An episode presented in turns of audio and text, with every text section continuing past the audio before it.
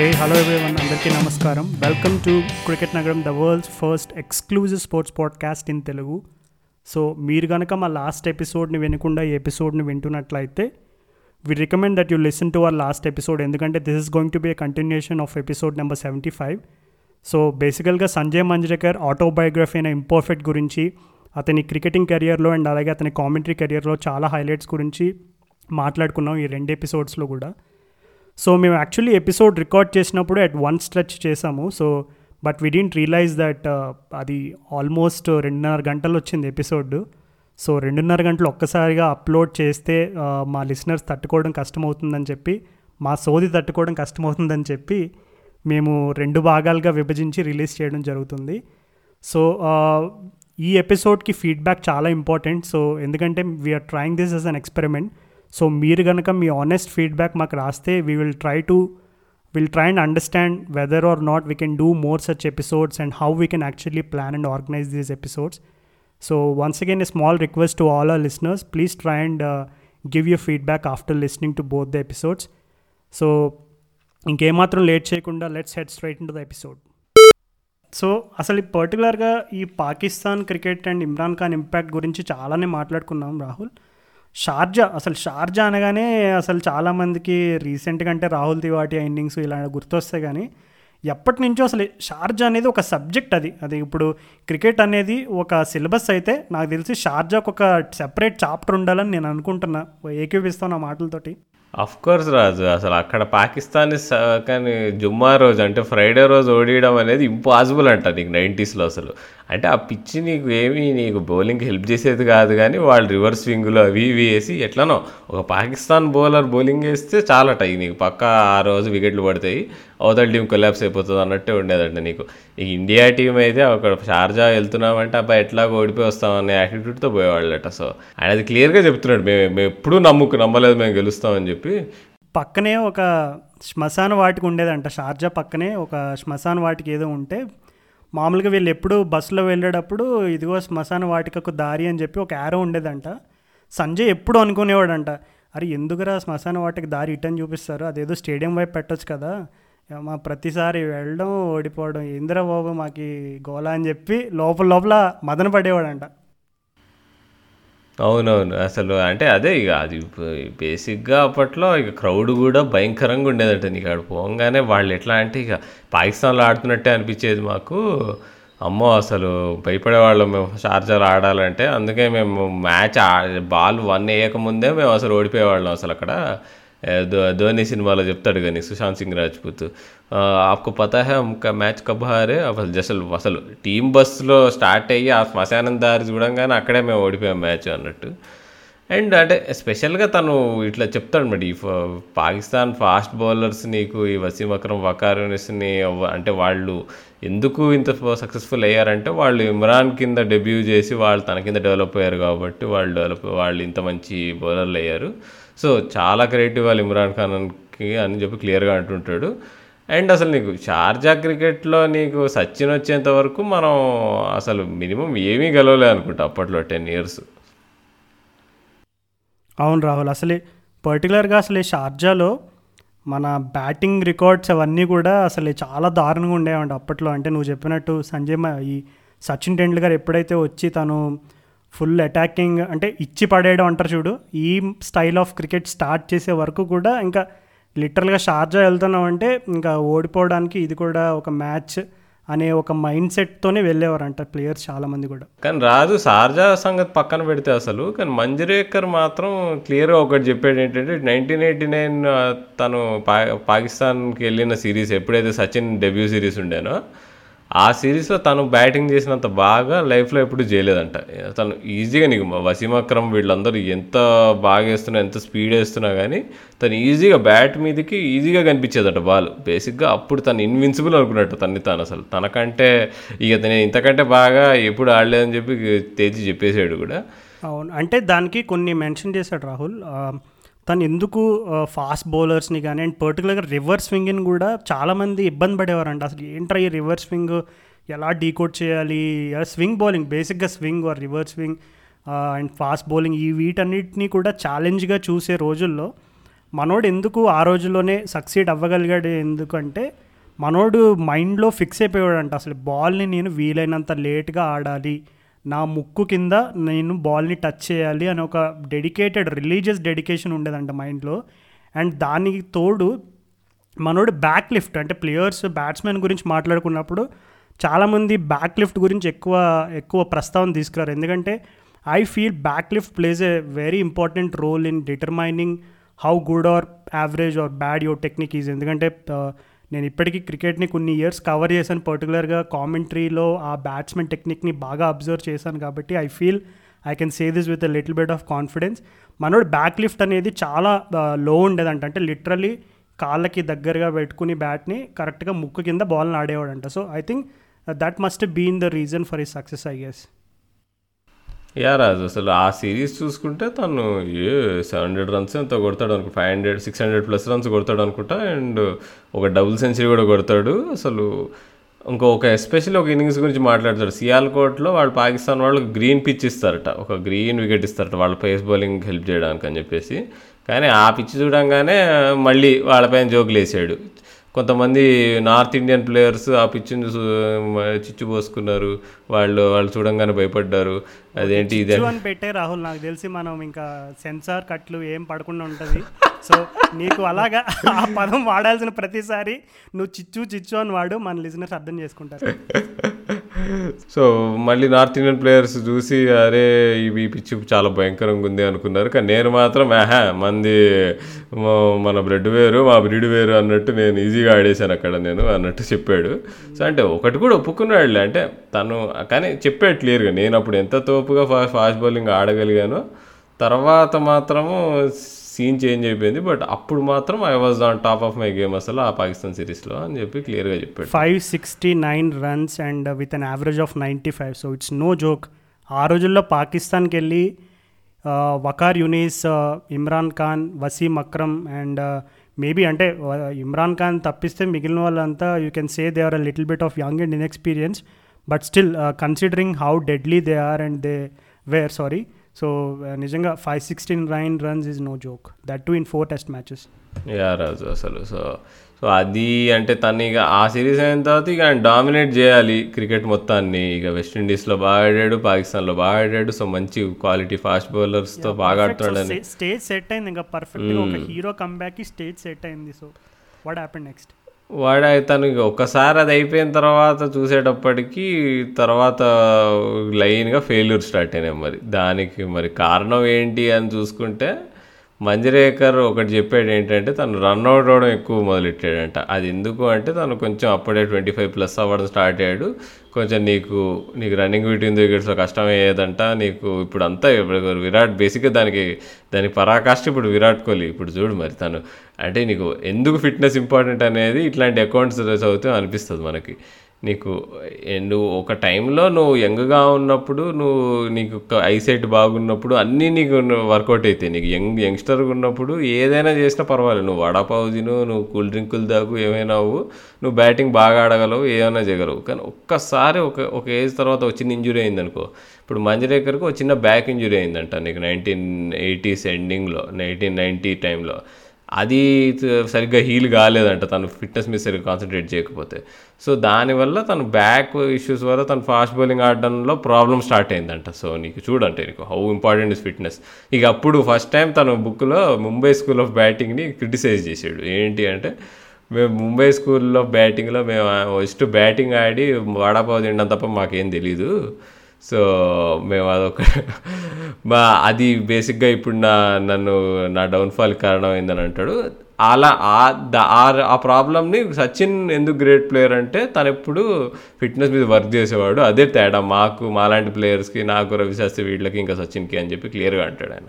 అది పర్టికులర్గా తను ఫిట్నెస్ గురించి మెన్షన్ చేసే క్రమంలో చెప్పాడు. అంటే ఆ రోజుల్లో ప్లేయర్స్ అంటే పర్టికులర్ తన గురించి చెప్పేటప్పుడు I used to take a lot of things for granted అని కూడా చెప్పాడు. సో అందుకే అంటే ఈ నిజంగా ఇంజురీస్ అయినా ఇప్పుడు ఈ రోజుల్లో ఒక చిన్న మైనర్ ఇంజురీ తీసుకుందాం. ఎవరైనా సరే ఇప్పుడు ఇంటర్నేషనల్ క్రికెటర్స్ ఒక చిన్న వేలికి తగిలిన గాయమైనా సరే ఆ వేలికి తగిలిన గాయం స్కానింగ్ రిపోర్ట్స్ దగ్గర నుండి ఇంకా డయాగ్నోసిస్ ఇంకా ట్రీట్మెంట్ ఎక్స్వైజీ ఇంకా ఎన్ని ఉంటాయో దాంట్లో మతలబ్లు నిజంగా మెడికల్ ఎక్స్పర్ట్స్ వాళ్ళకే తెలుస్తాయి. సో వాళ్ళు ఎన్ని టెస్టులు చేస్తారు ఒక చిన్న గాయానికి? అప్పట్లో అసలు మనోడు లోయర్ బ్యాక్ ఇష్యూ ప్రాబ్లం వచ్చింది. అని తెల్ సరిగ్గా గుర్తించలేదంట. అండ్ గుర్తించినా సరే ఇంకా అదొక ఏంటంటే it's also part of the game అనే క్రమంలో మనోడు గుడ్డిగా ముందుకెళ్ళిపోయాడు. కానీ నిజంగా ఫిట్నెస్ పైన కాన్సన్ట్రేట్ చేయాలి. అసలు ఆ రోజుల్లో I think it makes no sense to even talk about fitness. ఎందుకంటే ఐ థింక్ మోస్ట్ కంట్రీస్ ఆ రోజుల్లో పెద్ద ఇంపార్టెన్స్ ఇచ్చేవారు కాదు. But ya some countries used to put a constant effort in you know training their players. But అంత డెడికేటెడ్గా ఫిట్నెస్కి ఆ రోజుల్లో అయితే అసలు ఏమీ లేదు. అవును రాదు అసలు తను చెప్పేట్లేదు ఆస్ట్రేలియా సిరీస్ ఎప్పుడైతే nineteen ninety two world cup Australia series అంతా మొత్తం ఫోర్ ఫైవ్ మంత్స్ ఆస్ట్రేలియాలోనే ఉంటున్నారు. సో మంచి ఫాస్ట్ బౌలింగ్ ఆడే ప్లేయర్స్ కావాలి. మంజరేకర్ ఇంకా అక్కడ బాగా ఆడేసి ఆ టూర్లో ఇంకా వరల్డ్ కప్లో ఇక నీకు తన ఇండియన్ లెజెండ్స్ బుక్లో తన పేరు రాసుకోవచ్చు అన్న ఫీలింగ్తో వెళ్ళాట కానీ ఏంటో మరి అసలు ఆ ఫా నీకు ఫా ఫస్ట్ టైం ఫాస్ట్ బౌలింగ్కి స్ట్రగుల్ అవ్వడం స్టార్ట్ అయ్యాను. ఇంకా రన్అట్లు అవ్వడం స్టార్ట్ అయ్యాను. ఈ రెండిటితో నేను మెంటలీ బాగా డిస్టర్బ్ అయిపోయి అసలు నేను. తర్వాత టీంలో ప్లేస్ పోయింది. తర్వాత నేను కంబ్యాక్లు చేసినా కానీ ఎప్పుడూ నేను సేమ్ ప్లేయర్ కాలేకపోయాను. అప్పుడు నాకు అంటే ఫస్ట్లో ఎంత కాన్ఫిడెంట్గా ఉండేవాడినో కొంచెం ఏజ్ పెరిగే కొద్దీ కాన్ఫిడెన్స్ తగ్గిపోయి నీకు నీ ఫిజికల్ డిఫార్మిటీస్ అన్నీ బయటపడతాయి నీకు క్రికెట్లో అది నా బిగ్గెస్ట్ లెసన్ అసలు. సో అంటే ఇంకా తను ఇంకా ఇంకో ఇంపార్టెంట్ క్యారెక్టరిస్టిక్ గురించి మాట్లాడాడు బాగా. తను స్ట్రగుల్ అవుతున్న రోజుల్లో. తనకు తన్ని ఎప్పుడు మిస్టర్ పర్ఫెక్ట్ అనేవాళ్ళట సచిన్ టెండూల్కర్ పేరు పెట్టేట చిన్నప్పుడు. ఎందుకంటే మంజరేకర్ ఎప్పుడు పర్ఫెక్ట్. పర్ఫెక్టా? ఆర్య మిస్టర్ పర్ఫెక్ట్ కాదు. Is Prabhas mister perfect. ఓహో ఈ పర్ఫెక్టా? సో తను ఏదైనా తన బ్యాటింగ్ టెక్నిక్ అని అది కానీ పర్ఫెక్ట్ ఉండేటట్టు చూసుకునేవాట తను అప్పట్లోనే నీకు వీడియో అనాలిసిస్ లేని రోజుల్లోనే ఎవరో ఎక్కడ వీడియో ఫుటేజ్ ఉంటే తను తను చూసుకొని అరే నేను ఈ మూమెంట్ చేయకుండా ఉండాల్సిందే నేను ఈ షాట్ ఇట్లా ఆడాల్సిందే అని చెప్పి అనలైజ్ చేసుకునేవాట ఇప్పుడు ఎట్లయితే కామెంటరీలో అనలైజ్ చేస్తున్నాడు ప్లేయర్స్ని తన్ని తాను సో అట్లా తన్ని తాను బాగా నీకు మరీ ఎక్స్ట్రీమ్గా చూసుకునేవాట తన బ్యాట్ పొజిషన్ ఎట్లా ఉంది తన ఎల్వో ఎట్లా ఉంది తన ఫీట్ మూమెంట్ ఎట్లుంటుంది అన్నీ చూసుకునేవాట సో ఎప్పుడైతే స్ట్రగుల్ అవ్వడం స్టార్ట్ అయ్యాడో అప్పుడు ఇమీడియట్గా తను ఇంకా ఓవర్ అనలైజ్ చేయడం స్టార్ట్ చేసేట. ఏ ఏది పడితే అది చేంజ్ చేయడం స్టార్ట్ చేసేట టెక్నిక్లో. అది పని చేస్తుందా పని చేయదా అనుకున్నట్టు. సో ఎట్లా ఎట్లా పోయి ఎక్స్ప్లెయిన్ చేసేటంటే ఒక బకెట్కి ఓ బొక్క పడితే ఆ బొక్కను పూర్చే క్రమంలో ఇంకో బొక్క పెట్టుకునేవాట తనకు టెక్నిక్లో. అవును రాహుల్ నిజమే. అంటే ఈ టెక్నికల్ అబ్సెషన్ అనేది కూడా చాలా చోట్ల హైలైట్ చేశాడు. సో ఈ టెక్నికల్గా కరెక్ట్గా ఉండాలి. అంటే తను రన్స్ కొట్టట్లేదు లేదు రన్అట్ అయిపోతున్నాను నాకు ఫిట్నెస్ ఇష్యూస్ ఉన్నాయి. ఈ విషయాల కంటే తనల్ని ఎక్కువగా ఇబ్బ తనని ఎక్కువగా ఇబ్బంది పెట్టే విషయం టెక్నికల్ ఫ్లాస్ అంట. అంటే ఏదన్నా ఒక షాట్ నువ్వు చెప్పినట్టుగానే ఏదన్నా కవర్ డ్రైవ్ ఆడినప్పుడు ఎల్బో సరిగ్గా లేకపోవడం కానీ లేదంటే పర్టికులర్గా కట్ షాట్స్ అవి ఆడినప్పుడు ఫీట్ అడ్జసెంట్గా లేకపోవడం ఇలా ఇలాంటి విషయాలని తను బాగా అప్సెస్ అయిపోయి అసలు ఎందుకు నా టెక్నిక్లో ఇన్ని ఫ్లాస్ ఉన్నాయని అనవసరమైనటువంటి ఆలోచనలు ఎక్కువ పెంచుకునేవాడంట. అండ్ ఆ క్రమంలోనే ఫ్రస్ట్రేషన్ క్రీపిన్ అవ్వడం స్టార్ట్ అయింది. సో ఎంత ఫ్రస్ట్రేషన్ ఎంత పీక్స్లోకి వెళ్ళిపోయిందంటే ఆ టెక్నికల్ అప్సెషన్ వల్ల ఎంత పీక్స్లోకి వెళ్ళిపోయిందంటే తను మరలా ఈ అంటే వన్ గుడ్ థింగ్ మంజ్రేకర్ గురించి మెచ్చుకోవచ్చు ఏంటంటే తను ఎప్పుడు కూడా ఆ రోజుల్లో లైక్ రంజీ క్రికెట్ ఆడే అవకాశం ఉందంటే అస్సలు మిస్ అయ్యేవాడు కాదంట. సో అంటే కొన్ని కొన్నిసార్లు ఇబ్బంది పడేవాడంట. అంటే అరే ఇంద్రా నేను అసలు ఒక ఇండియా క్రికెటర్ని మరలా రంజీ ఆడుతున్నానని లోపల ఫీల్ అయ్యేవాడు. కానీ ప్లేయర్స్తో ఉన్నప్పుడు అండ్ డ్రెస్సింగ్ రూమ్లో ఉన్నప్పుడు మాత్రం వీలైనంత వరకు యంగ్స్టర్స్ని ఎంకరేజ్ చేసే క్రమంగానే యంగ్స్టర్స్ని ఎంకరేజ్ చేసే విధానంలోనే ఉండేవాడని చెప్పి చెప్పాడు. అండ్ పర్టికులర్గా ఒకసారి అయితే ఈ ఫ్రస్ట్రేషన్ని బయట పెట్టేసే క్రమంలో ఒక ఎంపైర్ ఉండేవాడంట. వినాయక్ కులకర్ణి అని ఒక ఎంపైర్. ఇట్లాగే సమ్ ముంబైలో ఏదో మ్యాచ్ జరుగుతున్నప్పుడు తను ఎంపైర్ ఎంపైర్ చేస్తుంటే మనోడు ఫీల్డింగ్లో ఒక బౌలర్ అదే ఈ ల్యాండింగ్ ఏరియా ఉంటుంది కదా బౌలర్ ఫాస్ట్ బౌలర్ ల్యాండింగ్ ఏరియాలో మన ఎంపైర్ అరే నువ్వు డేంజర్ స్పాట్లో ల్యాండ్ అవుతున్నావు నీకు వార్నింగ్ ఇస్తున్నా అది ఇది అని చెప్పి బౌలర్తో అన్నాడంట. సో ఇదంతా Manjrekar the captain the Mumbai captain చూశాడు. చూసి బౌలర్ దగ్గరికి వచ్చారు ఏమైందిరా అది ఇది అని అడిగితే ఇలా ఎంపైర్ వార్నింగ్ ఇచ్చాడు ఇక్కడ అది ఇది అని అంటే ఇంకా మనోడు వెళ్ళి ఏ నీకు అసలు రూల్స్ తెలుసా? అసలు డే ల్యాండింగ్ ఏరియా గురించి నీకేం తెలుసు? నువ్వు బుక్స్ చదివావా? నీకు రూల్స్ తెలుసా? అది ఇది అని చాలా తిక్క మాట్లాడాడంట ఎంపైర్ తోటి. అప్పటికి ఎంపైర్ చాలా కంట్రోల్ చేసుకున్నాడంట. పక్కన ప్లేయర్స్ కూడా కంట్రోల్ చేశారంట. కానీ ఇంకా ఫ్రస్ట్రేషన్ ఆపుకోలేకపోతున్నాడంట. ఎందుకంటే తన మైండ్లో అదే తన టెక్నికల్ ఫ్లాస్ తన టెక్నికల్ రిలేటెడ్ విషయంలో ఈ అప్సెస్ అయిపోయి దీని గురించే నెగిటివ్గా ఆలోచిస్తూ ఆలోచిస్తూ కంట్రోల్ చేసుకోలేకపోయాడంట. అక్కడికి వికెట్ కీపర్ వాళ్ళందరూ అరుస్తున్నారంట. సంజయ్ భాయ్ కొంచెం కామ్ అవ్వు ఏం కాదు ఏం కాదు అని అంటే మనోడు ఇంకా ఈ ఇక్కడి వరకు వచ్చేసాం ఇంకా ఇంకా ఏముంది? నన్ను మహా అయితే పంపించేస్తాడు గ్రౌండ్ నుంచి అంతే కదా అని ఇంకా పీక్ ఫ్రస్ట్రేషన్లోకి వెళ్ళిపోయి మరలా ఎంపైర్ని తిట్టడం స్టార్ట్ చేశాడంట. ఎంపైర్ అప్పటికే వార్నింగ్ ఇచ్చాడంట. ఇంకెంత ఎంత పీక్స్లోకి వెళ్ళిపోయిందంటే ఇంకా ఒక క్యాప్టెన్ని ఒక రంజీ అది కూడా ముంబై టీం రంజీ క్యాప్టెన్ని గ్రౌండ్లోంచి బాబు నువ్వు బయటకు వెళ్ళిపో నీకు సెట్ అవ్వదు నువ్వు బాగా ఓవర్ చేస్తున్నావు అని చెప్పి బయటకు పంపించేశారంట. సో ఆ లెవెల్లో ఫ్రస్ట్రేట్ అయిపోయాడంట. ఐ థింక్ దట్ ఎగ్జాంపుల్ ఇప్పుడు నేను మెన్షన్ చేసిన వినాయక్ కుల్కర్ని అంపైర్తో తన ఫ్రస్ట్రేషన్ ఎగ్జాంపుల్ ఏదైతే ఉందో I think it explains a lot of mental struggle that he had. Of course మనం అనుకోవచ్చే టెక్నికల్ అబ్సెషన్ చిన్న విషయమే కదా అని బట్ స్టిల్ ఆ రోజుల్లో లైక్ మెంటల్ హెల్త్ గురించి సరైన అవేర్నెస్ లేదు అండ్ పర్టికులర్గా మనోడి ఇలాంటి స్ట్రేంజ్ ప్లేయర్స్ని డీల్ చేసే వాళ్ళు అసలు క్రికెట్లోని బయట అంటే నాన్ క్రికెటింగ్ ఫీల్డ్లోనూ తక్కువే అండ్ క్రికెట్లో ఇంకా తక్కువ అని కూడా చెప్పుకోవచ్చు. సో అదే ఇప్పుడు రాదు ఇప్పుడు ఇందాక కూడా అన్నట్టు ఇట్లాంటి ఇన్సిడెంట్స్ ఎవరు రాసుకోరు వాళ్ళ బుక్లో. అంటే తను he that was his one of his worst moment in life అలాంటి తను అంటే తన్ని తనకు ఇట్లా అనలైజ్ చేసుకొని ఇట్లా నేను ఎందుకు చేశాను నేను ఇలా చేసి ఉండకుండా ఉండాల్సిందని క్లియర్గా అట్లా రాయడం అంటే గ్రేటే ఒక రకంగా ఆనెస్టీ అంటే ఇంకొక మంచి ఎగ్జాంపుల్ డ్రా చేశాడు రాహుల్. నాకు ఎక్కడ బాగా ఇంట్రెస్టింగ్ అనిపించింది అంటే రాహుల్ ద్రవిడ్ని తీసుకొచ్చాడు. అంటే రాహుల్ ద్రవిడ్ కూడా తన కెరియర్ స్టార్టింగ్లో ఇలాగే ఉండేవాడు అంటే సేమ్ అంటే in terms of mental aspect Sanjay Manjrekar ఎట్లా అయితే టూ క్రిటికల్ ఉండేవాడో టూ సెల్ఫ్ క్రిటికల్ ఉండేవాడో రాహుల్ ద్రవిడ్ కూడా సేమ్ టైప్లో ఉండేవాడు అంట అంటే ఎలా తను ఒక సిక్స్టీ సెవెంటీ కొట్టిన ఒక మంచి డొమెస్టిక్ గేమ్లో సెంచరీ ఆడినా ఏం జరిగినా సరే ఎక్కడైనా ఒక చిన్న షాట్ బాగా ఆడకపోతే అరే నేను ఎందుకు ఇలా ఆడలేకపోతున్నాను? ఏంటి? అని ఫుల్ అప్సెస్ అయిపోయాడంట కానీ ఓవర్ ది ఇయర్స్ తను ఏం మెన్షన్ చేశాడంటే రాహుల్ ద్రావిడ్ కొంచెం ఆ మెంటల్ యాంటీ అనేది బిల్డ్ చేసుకున్నాడు మంచిగా. Which is not to worry too much అంటే దేనికి ఓవర్ థింక్ చేయాలి దేనికి చేయకూడదు అనే దానికి మంచిగా బ్యాలెన్స్ తెచ్చుకున్నాడు రాహుల్ ద్రావిడ్. నేను అక్కడ మిస్ అయ్యానని చెప్పి I think he draw he do a very interesting parallel they అవును రాజు అది క్లియర్గా చెప్పాడు. తను భయపడేవాట. ద్రావిడ్ని చూసినప్పుడు అరే వీడు కూడా నాలానే అయిపోతాడేమో అరే వీడు కూడా నాలానే సెల్ఫ్ డిస్ట్రక్ట్ అయిపోతాడేమో నీకు తను ఎక్కువ ఎక్కువ చూసుకొని మిస్టర్ పర్ఫెక్ట్ అవుదామని చెప్పి అనుకున్నట్ట. బట్ అదే అదే డిఫరెన్స్ అన్నట్టు. బేసిక్గా నేను చేయలేకపోయాను తను చేశాడు అన్నట్టు.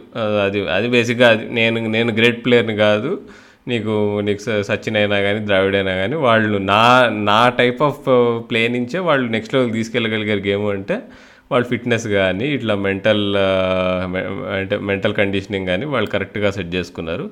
నేను చేసుకోలేకపోయానని చెప్పి క్లియర్గా ఒప్పుకున్నాడు తను. అది మాత్రం చాలా ఆనెస్ట్గా చెప్పాడు ఆ విషయం. అది నిజమే నీకు అదేగా నీకు ఇప్పుడు చూడు. ఇప్పుడు నీకు ఒక ప్లేయర్ నీకు నెక్స్ట్ గవాస్కర్ అవ్వాల్సిన వాడు నీకు థర్టీ సెవెన్ టెస్ట్కి ఇప్పుడు రిటైర్ అయిపోవడం అనేది టీంలో ప్లేస్ పోవడం అనేది చాలా చాలా సాడ్ విషయం అసలు. సో అది అందరం మర్చిపోతూ ఉంటాం అంటే మనకు మనకు తెలియదు అసలు. మనకు బేసిక్గా మనం మన పుట్టక ముందు ఆ టాక్ అంత ఉండేవాడు మనకు తెలియదు ప్రాబ్లీ మన పేరెంట్స్ జనరేషన్కి తెలిసి ఉంటుంది. ఏంటంటే ఓకే మంజరేకర్ని మేము అప్పట్లో అదే మేము ఇంత పెద్ద ప్లేయర్ అనుకున్నాము అన్న విషయం అసలు. ఎందుకంటే ద స్టాట్స్ చెప్తే కదా తన ఫస్ట్ సిక్స్టీన్ గేమ్స్లో అతని యావరేజ్ ఫార్టీ ఎయిట్ అంట. తర్వాత నెక్స్ట్ ట్వంటీ వన్ గేమ్స్ చూసేసరికి ఆ ఫార్టీ ఎయిట్ యావరేజ్ కాస్త ట్వంటీ నైన్కి డిప్ అయిపోయింది. సో ఇట్ షోడ్ దట్ అతను టెక్నికల్గా అప్సెస్ అయిపోయి తన అన అనవసరంగా తనే సెల్ఫ్ డిస్ట్రక్ట్ చేసుకున్నాడు అనేది మనకు అక్కడ క్లియర్ కట్గా అర్థమైపోతుంది అండి. ఇంకొక ఎగ్జాంపుల్ కూడా తనే చెప్పాడు. ఏంటంటే ఆ రోజుల్లో ఈ టెక్నికల్గా అప్సెస్ అయిపోయే క్రమంలో సింగిల్ తీయాలని కూడా తెలిసేది కదండి. అంటే ఇప్పుడు చూస్తే ఈరోజు క్రికెట్ ఎంత ఎవాల్వ్ అయిందని చూసుకుంటే ఏ batsmen irrespective of the format A batsmen అయినా సరే బాల్ని ఆల్మోస్ట్ ఫీల్డర్ దగ్గరికి కొట్టినా సరే సింగిల్ తీయడానికి ప్రయత్నం చేసే యాటిట్యూడ్ ఉంటుంది ప్రతి ప్లేయర్లో కూడా. ఏంది అంటే లిటరీ డాట్ బాల్ అంటే క్రైమ్లా మారిపోయింది ఈ రోజుల్లో. బట్ అప్పట్లో అసలు సింగిల్స్కి పెద్ద అంటే ఒక ఇంపార్టెన్స్ కూడా ఉండేటువంటి ఏది ఉండేది కాదు. ఎక్కువ డిస్కషన్ ఉండేది కాదంట. అరే ప్రతి బాల్కి సింగిల్ తీయాలి. బా ఒక ఫీల్డర్కి కొంచెం అటు ఇటు లెఫ్ట్ రైట్ కొంచెం దూరంలో పోయినా సింగిల్కి ప్రయత్నం చేయాలి అనే యాటిట్యూడ్ కూడా చాలా తక్కువ ఉండేదని చెప్పాడు. అంటే maybe that could also part of the reason why he could not convert those you know thirties forties into impressive hundreds అవును రాజు అసలు అంటే తను ఎప్పుడు ఫీల్డర్ చేతికి కొట్టడం అదంతా బాగా హైలైట్ చేశాడు. ఇంక ఇంకోటి అసలు ఆయన ఇంకా టెస్ట్ కెరీర్ ఎప్పుడు ఎండ్ అయిందని చెప్పి తను ఎప్పుడు ఫిక్స్ అయ్యాడంటే తను తను ఆడిన last test match happens to be VVS Laxman's first test match debut test match. South Africa మీద అహ్మదాబాద్లో తను ఆ మ్యాచ్ ఇండియా గెలుస్తుంది. ఆ మ్యాచ్లో మంజరేకర్ ఓపెనర్గా ఆడతాడనమాట తను లాస్ట్ ఇన్నింగ్స్ ఇక తను ఏదో ఒకటి చేసి టీంలో పేస్ సంపాదించాలని చెప్పి తను మిడ్ ఆర్డర్లో ఆడే బదులు నేను ఓపెనింగ్ చేయడం స్టార్ట్ చేస్తాను అని చెప్పి రంజీ ట్రోఫీలో ఓపెనింగ్ చేసి అప్పట్లో ఇండియాకి నీకు ఇక నీకు మంచి ఓపెనింగ్ బ్యాట్స్మెన్ లేకపోతే ఓకే మంజరేకర్ ఈ మధ్య రంజీలో ఓపెనింగ్ చేస్తున్నాడు కదా అని చెప్పి తన తనని ట్రై చేశాడు. ఫస్ట్ మ్యాచ్ ఫస్ట్ ఇన్నింగ్స్లో నీకు thirty four thirty four runs కొట్టాడు. Allan Donald Fanie de Villiers నీకు బ్రైన్ మెక్మన్ వీళ్ళందరూ మంచి బౌలర్సే నీకు మంచి పేస్ బౌలర్సే. సో వాళ్ళని బాగానే మంచిగా ఆడుతున్నట్టు అనిపించిందట. ఫస్ట్ నుంచి థర్టీ ఫోర్ కొట్టాడు. ఇంకా అమ్మ సెట్ అనిపించిందట. బట్ అదే నీకు ఓ కొంచెం కంబ్యాక్ చేస్తున్న ప్లేయర్స్కు తేడా ఏంటంటే తనకి నీకు యంగ్ ప్లేయర్స్కి వాళ్ళకి ఏంటంటే కంబ్యాక్ ప్లేయర్స్ అప్పుడు అందరికీ ఒక బ్యాగేజ్ ఉంటుంది. అరే నేను బాగా ఆడకుండా ఇప్పుడు కంబ్యాక్ చేస్తున్నాను కదా. ఇప్పుడు నేను బాగా ఆడాలి బాగా ఆడాలనే యాంగ్జైటీ ఇంకా ఎక్కువ ఉంటుందట. యంగ్స్టర్స్ అనుకో ఏముంది? అయితే అయిందే లేకపోతే లేదు ఏముంది? నా టైం ఇంకా చాలు ఉందని అనుకుంటారు. కానీ ఒక్కసారి ముప్పై దాటిన ప్లేయర్స్ నీకు వాళ్ళ వాళ్ళ మైండ్ సెట్ చేంజ్ అయిపోతుంది. అది క్లియర్గా చెప్పాడు. సో అది దానివల్ల నేను థర్టీ ఫోర్ కొట్టంగానే హమ్మయ్య అనుకున్నాను నేను. హమ్మయ్య అనుకునే లోపే నా వికెట్ పోయింది అని. పర్టికులర్గా కోచెస్ అప్రోచ్ కూడా హెల్ప్ అయ్యేది కాదు. అంటే మనోడు ఏం చెప్తాడంటే ఆ రోజుల్లో కోచెస్ ఎలా ఉండేవారంటే టీంలో ఎవరెవరైతే బాగా ఆడుతున్నారో ఆ హైలైట్ అయ్యే ప్లేయర్స్ ఎవరైతే ఇద్దరు ముగ్గురు ఉన్నారో ఏదో తేనె చుట్టూ ఈగలు అంటారు చూడు అట్లాగా జస్ట్ ఆ ప్లేయర్స్ చుట్టూనే ఉండేవారంట ఎప్పుడు కోచెస్ అంటే ఎవరైనా స్ట్రగుల్ ఇప్పుడు ఈ రోజు అప్రో ఈ రోజుల్లో కోచింగ్ అప్రోచ్ తీసుకుంటే మనం సాధారణంగా కోచెస్ ఎక్కువ ఎలా ఎవరికి ప్రిఫరెన్స్ ఇస్తారంటే ఎవరు బాగా స్ట్రగుల్ అవుతున్నారు ఎవరైనా కొంచెం షార్ట్ ఆఫ్ కాన్ఫిడెన్స్ ఉన్నారా ఎవరైనా కొంచెం అనీజీగా కనబడుతున్నారా ఇలాంటి వాళ్ళని ఐడెంటిఫై చేయడం వాళ్ళకి one of the key responsibilities ఈ రోజుల్లో కోచింగ్ బట్ ఆ రోజుల్లో కోచింగ్ స్టైల్ ఇలా ఉండేది. అసలు మమ్మల్ని ఎవరు దేకేవాళ్ళు కాదు. ఎవడైతే టీంలో బాగా ఆడతారో టీంలో న్యూక్లియస్ ఎవరైతే ఉంటారో ఆ ఇద్దరు ముగ్గురు చుట్టే ఎప్పుడు ఈ కోచెస్ ఉండేవారు తప్ప మమ్మల్ని పెద్దగా ఎవడూ దేకేవాడు కాదు. పర్టికులర్గా స్ట్రగ్లింగ్ ప్లేయర్స్ని అని కూడా మెన్షన్ చేశాడు. ఆ విషయం ఇప్పుడు కూడా నిజమేమో అని నాకు ఎందుకో అనిపిస్తుంది రాజు. ఏమంటావు? ఇప్పుడు కూడా ఒక కోచ్ ఒకే ప్లేయర్ చుట్టూతో తిరుగుతాడేమో అని నాకు చిన్న ఇది. థింక్ యా దాని గురించి మనం ఏదన్నా మంచి అనాలిసిస్ చదివి ఒక interesting episode చేయొచ్చేమో. But I think partly it's true I won't to I won't disagree but I feel it's partly true yes ya so అది ఓకే ఇది సో అట్లా పాపం మంజరేకర్ ఎట్లయితే తను ఫస్ట్ తను ఆడిన లాస్ట్ టెస్ట్ మ్యాచ్లో లక్ష్ లక్ష్మణ్ కూడా మ్యాచ్ విన్నింగ్ ఇన్నింగ్స్ ఆడతాడు నీకు. థర్డ్ ఇన్నింగ్స్లో తను సిక్స్టీ సిక్స్ రన్స్ కొట్టి తను ఇండియాకి మంచి ఒక ఒక డిఫెండబుల్ టార్గెట్ రీచ్ అయ్యేటట్టు ఆడతాడు. ఇంకా ఆ ముందు ఇయరే నీ ఆ ముందు ఆ ముందు సిరీస్లోనే ఇంగ్లాండ్లో నీకు రాహుల్ ద్రవిడ్ సౌరవ్ గంగులీ ఇద్దరు డెబ్యూ చేసి బాగా ఆడతారు. సో ఇక ఇక మంజరేకర్ ఇక డిసైడ్ అయిపోయాడు. ఇక నా ఇక ఇక అయిపోయిందే ఇక తను. ఇక ఆశలు కూడా పెట్టుకోవడం మానేసేట ఇక సర్దుకోండి సర్దుకోండి అంతా అయిపోయిందని చెప్పి డిసైడ్ అయిపోయాడు పాపం. ఇక ఇక తన తర్వాత ఒక వన్ ఇయర్ ట్రై చేసేటగానే మనం మంచిగా ఆడడానికి వర్కౌట్ కాలేదు. అండ్ ఇక ఆక్రమణలోనే ఇక ఇంట్రెస్టే పోయిందంట మొత్తం. ఇక బేసిక్గా ఇక ఇక్కడే మళ్ళీ చెప్తాడు పాయింట్ ఇప్పుడు నేను క్రికెట్ ఆడేది ఎందుకు? నేను టీవీలో కనిపించాలి నేను మ్యాగజైన్లో కనిపించాలి న్యూస్ పేపర్లో కనిపించాలి నా పేరు. ఇదంతా లేకపోతే నేను ఎందుకు ఆడేందుకు? నేను రంజీ ట్రోఫీలో ఏదో ఏదో మూల జిమ్ఖానా గ్రౌండ్లో ఆడుకుంటూ నేనేదో ఏంటి పిచ్చి పిచ్చి గ్రౌండ్లలో ఆడుకుంటూ ఎవరికి ఎవడు చూస్తాడు ఎవడు పట్టించుకుంటాడు. నేను ఇండియా స్టార్ అయ్యే ఛాన్స్ లేకపోతే నేను ఆడడం ఎందుకు అని చెప్పి తను చాలా జల్దీ రిటైర్ అయ్యాడు అసలు. అంటే అది మెన్షన్ చేసినప్పుడు కూడా ఏం చెప్పాడంటే అంటే మనం జనరల్గా అనుకుంటాం కదా మనం నెగిటివ్గా ఉంటే చిన్న చిన్న విషయాలు కూడా ఏదో భూతద్దంలో పెట్టి చూసినట్టు పెద్దగా కనబడతాయని చెప్పి అంటూ ఉంటారు కదా. సో మనం కూడా అంతే. అంటే రిటైర్ అయ్యే ముందు ఎక్కడ ముంబైలోనే ఎక్కడో ఒక రంజీ గేమ్ ఆడేటప్పుడు జనరల్గా ఎప్పుడు కూడా ప్లేయర్స్ అసలు గ్రౌండ్లో ఉండి ఆడుతున్నారంటే క్రౌడ్ ఫుల్ ఎక్సైటెడ్ ఉండేవారంట ఇంకా భయంకరంగా ఎక్సైటెడ్ ఉండేవారంట. కానీ ఎందుకో ఒక రోజు ఈ మనోడు స్ట్రగుల్ అవుతున్న రోజుల్లో ఒక రంజీ మ్యాచ్ ఆడుతున్నప్పుడు సడన్గా క్రౌడ్ వంక చూశాడంట ఏంటి ఎలా ఉంది వీళ్ళ రియాక్షను అని చూస్తే అందరూ కూడా అంత ఎక్సైటెడ్ కనబడలేదంట. అంటే మేబీ మనోడు చూసిన మనోడు ఎక్కువ ఓవర్ థింక్ చేశాడో లేదో ఆ రోజు క్రౌడ్ ఏదన్నా వేరే రీజన్స్ వల్ల సైలెంట్గా ఉన్నారో ఏంటో ఇవి మెన్షన్ చేయలేదు కానీ ఇంకా అది సిగ్నల్ అంట మనోడికి. ఓకే ఇంకా నా క్రౌడ్ ఇంకా నన్ను చూసి అందరూ చప్పట్లు కొట్టట్లేదు నన్ను చూసి విజిల్ వేయట్లేదు ఇంకా నన్ను మర్చిపోయారు సమాప్తం ఫుల్ స్టాప్ అని ఆ రోజు అనుకున్నాడంట.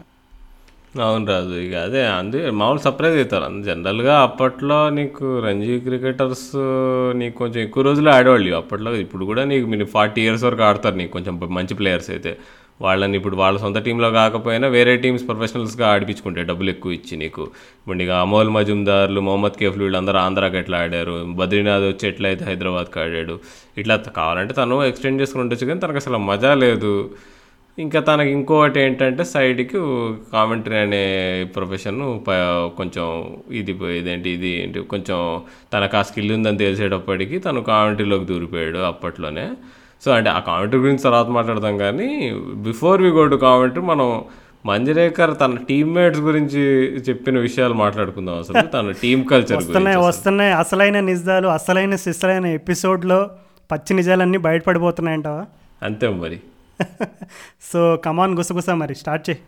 ఈ north versus west divide Raju. అంటే మనం ఈ ఎపిసోడ్ ముందు నుంచి ఫస్ట్ నుంచి చెప్తున్నాం. ఫస్ట్ ఊరికే అంటే నార్త్ ప్లేయర్లు అందరూ పిచ్చలైట్ వాళ్ళకి వాళ్ళు బౌలింగ్ ఫాస్ట్ బౌలింగ్ భయపడతారు. అది ఇది అని చెప్పి జోకులు వేస్తుంటారు వేసుకుంటారు. ముంబై వాళ్ళని చెప్పుకున్నాం కదా. సో వీళ్ళు కానీ అదంతా రంజీ ట్రోఫీ లెవెల్లో ఓకే. అవతల టీం జోకులు వేసుకొని అవతల టీం తిట్టుకొని ఆడితే ఓకే. బట్ ఇప్పుడు నీకు నైన్టీన్ ఎయిటీస్ మిడ్ ఎయిటీస్ నుంచి లేట్ లేట్ ఎయిటీస్ వరకు చూసుకుంటే నీకు టీంలో ఓన్లీ ముంబై నుంచి ఇంకా ఢిల్లీ హర్యానా నుంచే ప్లేయర్స్ ఉన్నారు మరి. సో అది ఇది పర్ఫెక్ట్ రెసిపీ ఫర్ డిజాస్టర్ కదా రాజు మరి. బ్యాక్గ్రౌండ్లో రక్త చరిత్ర సాంగ్ రన్ చేద్దాం అంటావా? ఆధిపత్య పోరు కొరకు. అట్లనే నీకు ఆ రెండు టీంలకు అసలు అస్సలు వాళ్ళు ఇప్పుడు ఒక టీంలో రెండు టీంలు ఉండేవాడు క్లియర్గా నీకు.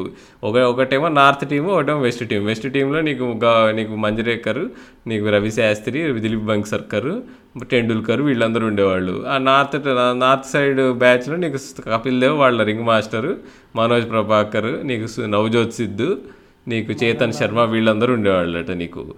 ఇంక ఇక అంటే నీకు అలా మరి ఇక ఎట్లుండేదంటే ఇంక నా దీనిలో ఈ నార్త్ వెస్ట్ డివైడ్ పక్కన పెడితే మళ్ళీ సీనియర్ జూనియర్ అట. నీకు సీనియర్లు కు కుర్చీల్లో కూర్చుంటే జూనియర్లు నేల మీద కూర్చునే వాళ్ళట. ఇది మరి ఎట్లుందంటే రాదు టూ మచ్ అసలు. ఇది హ్యాపెన్స్ ఓన్లీ ఇన్ ఇండియా అనిపిస్తుంది.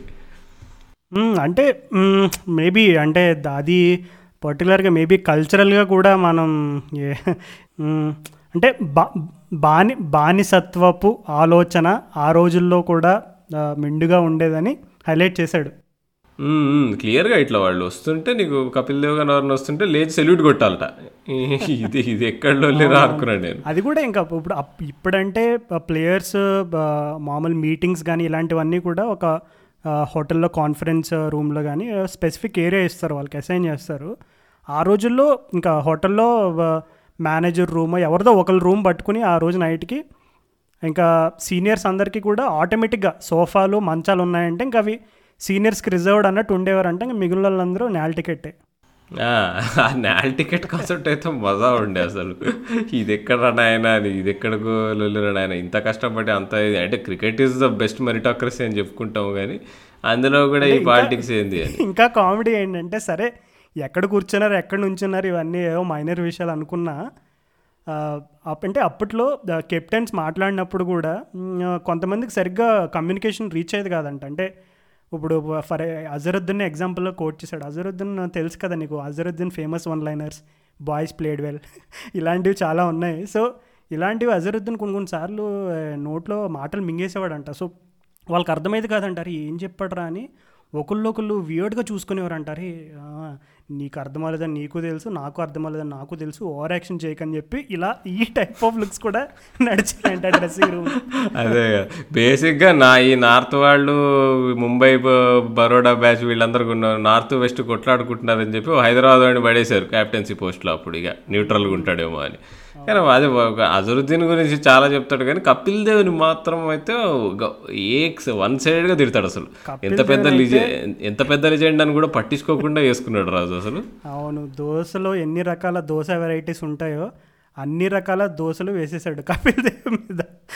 అసలు సైడ్ ఈ దోశకు ఎందుకు గుర్తొచ్చిందంటే నిన్ననే విరాట్ కోహ్లీ తన స్టోరీలో మెన్షన్ చేశాడు. ఎవరో అడిగాడు ఒక అంటే వీరాభిమాని "ఆ, అన్న కోహ్లీ అన్న నువ్వేం తింటావు చెప్పన్నా నువ్వేం తింటావు చెప్పన్నా అని అడిగితే కోహ్లీ అదే ఆబ్వియస్లీ డైట్లో ఉండేటువంటి సో కాల్డ్ ఈ వీగన్ స్పెషల్స్ అన్నీ మెన్షన్ చేసి దాంతోపాటు దోశ కూడా మెన్షన్ చేశాడు. సో అలాగే మన సంజయ్ అన్న కపిల్ దేవ్ మీద ఎన్ని రకాల పెసరట్టు మినపట్టు ఎన్ని అట్లేసాడో ఒకసారి చెప్పు మన లిజనర్స్తో పంచుకో ఒకసారి ఆ స్పెషల్స్ కొన్ని.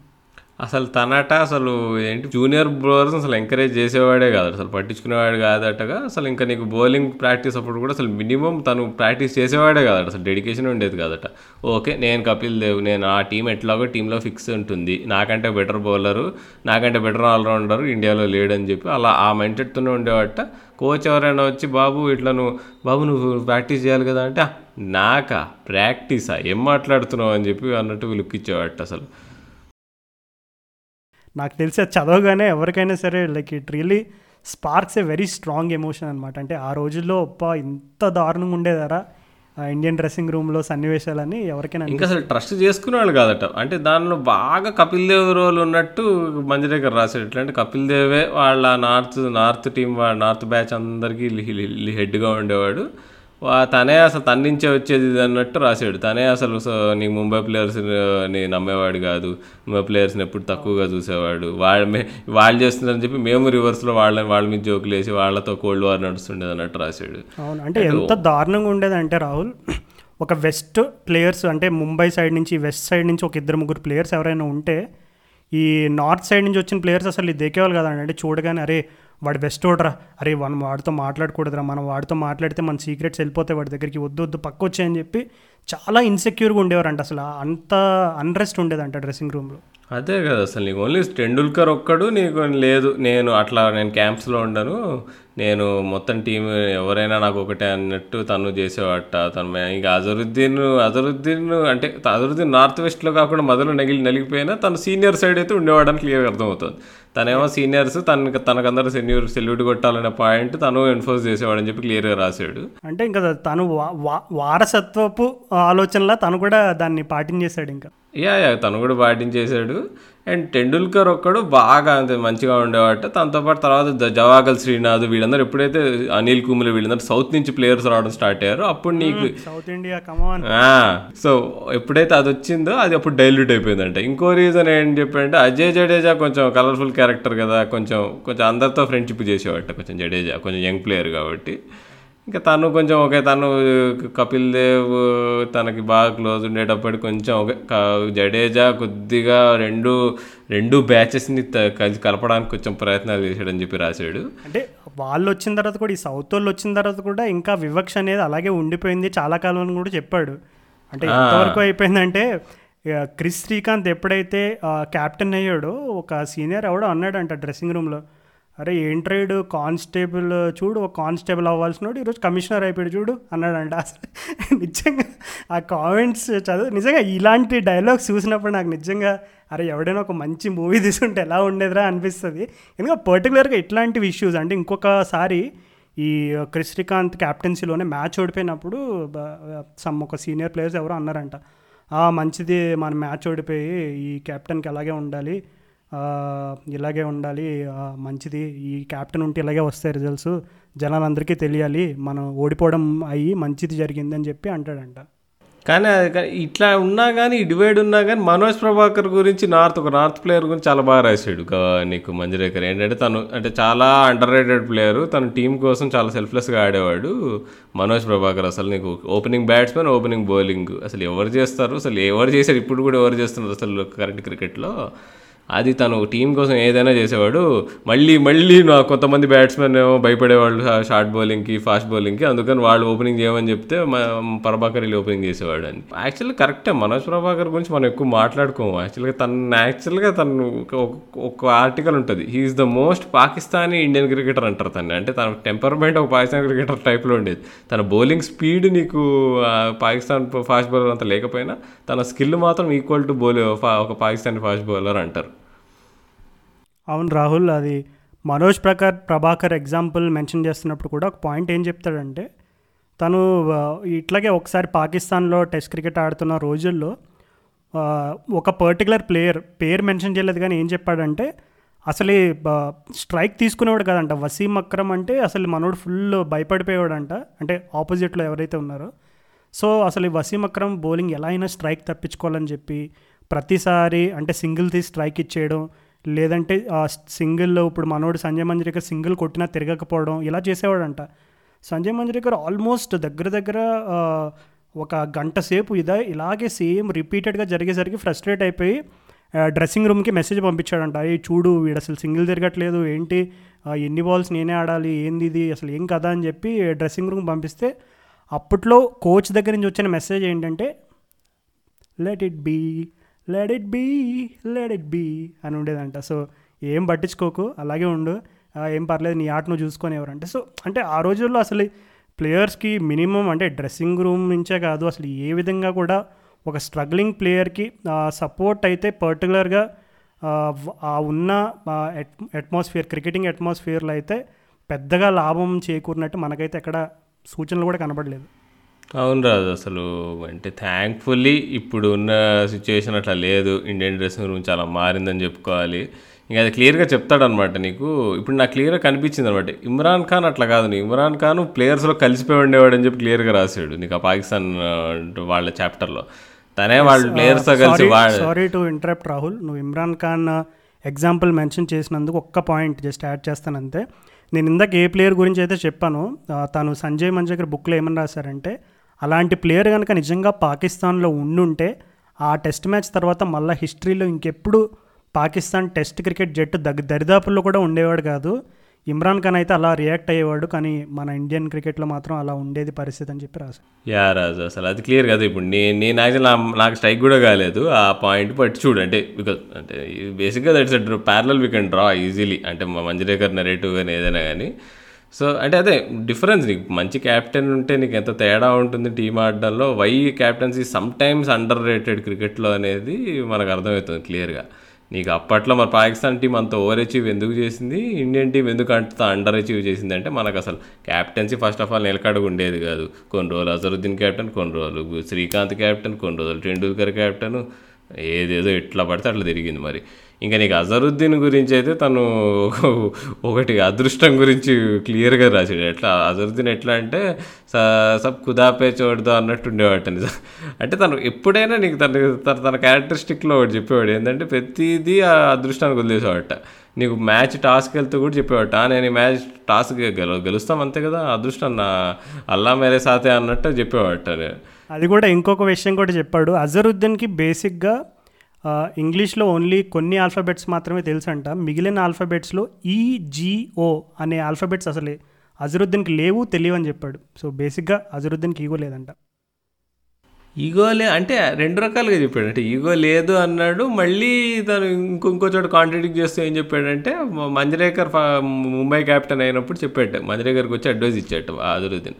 అరే నువ్వు క్యాప్టెన్ అయ్యావు కదా జాగ్రత్త నువ్వు జూనియర్ ప్లేయర్స్ని దగ్గర రా నీకు వాళ్ళని ఎక్కడ ఉంచాలో అక్కడ నుంచి తొక్కి పెట్టాలి వాళ్ళని అని చెప్పాడు మరి ఆ అడ్వైస్ ఇచ్చేట అది నాకు తెలిసి మన అజర్ బాబాయ్ కపిల్ బాబాయ్ నుంచి కొన్ని కొన్ని లక్షణాలని పెంపొందించుకునే క్రమంలో ఇచ్చిన అడ్వైజ్ ఏమో మరి.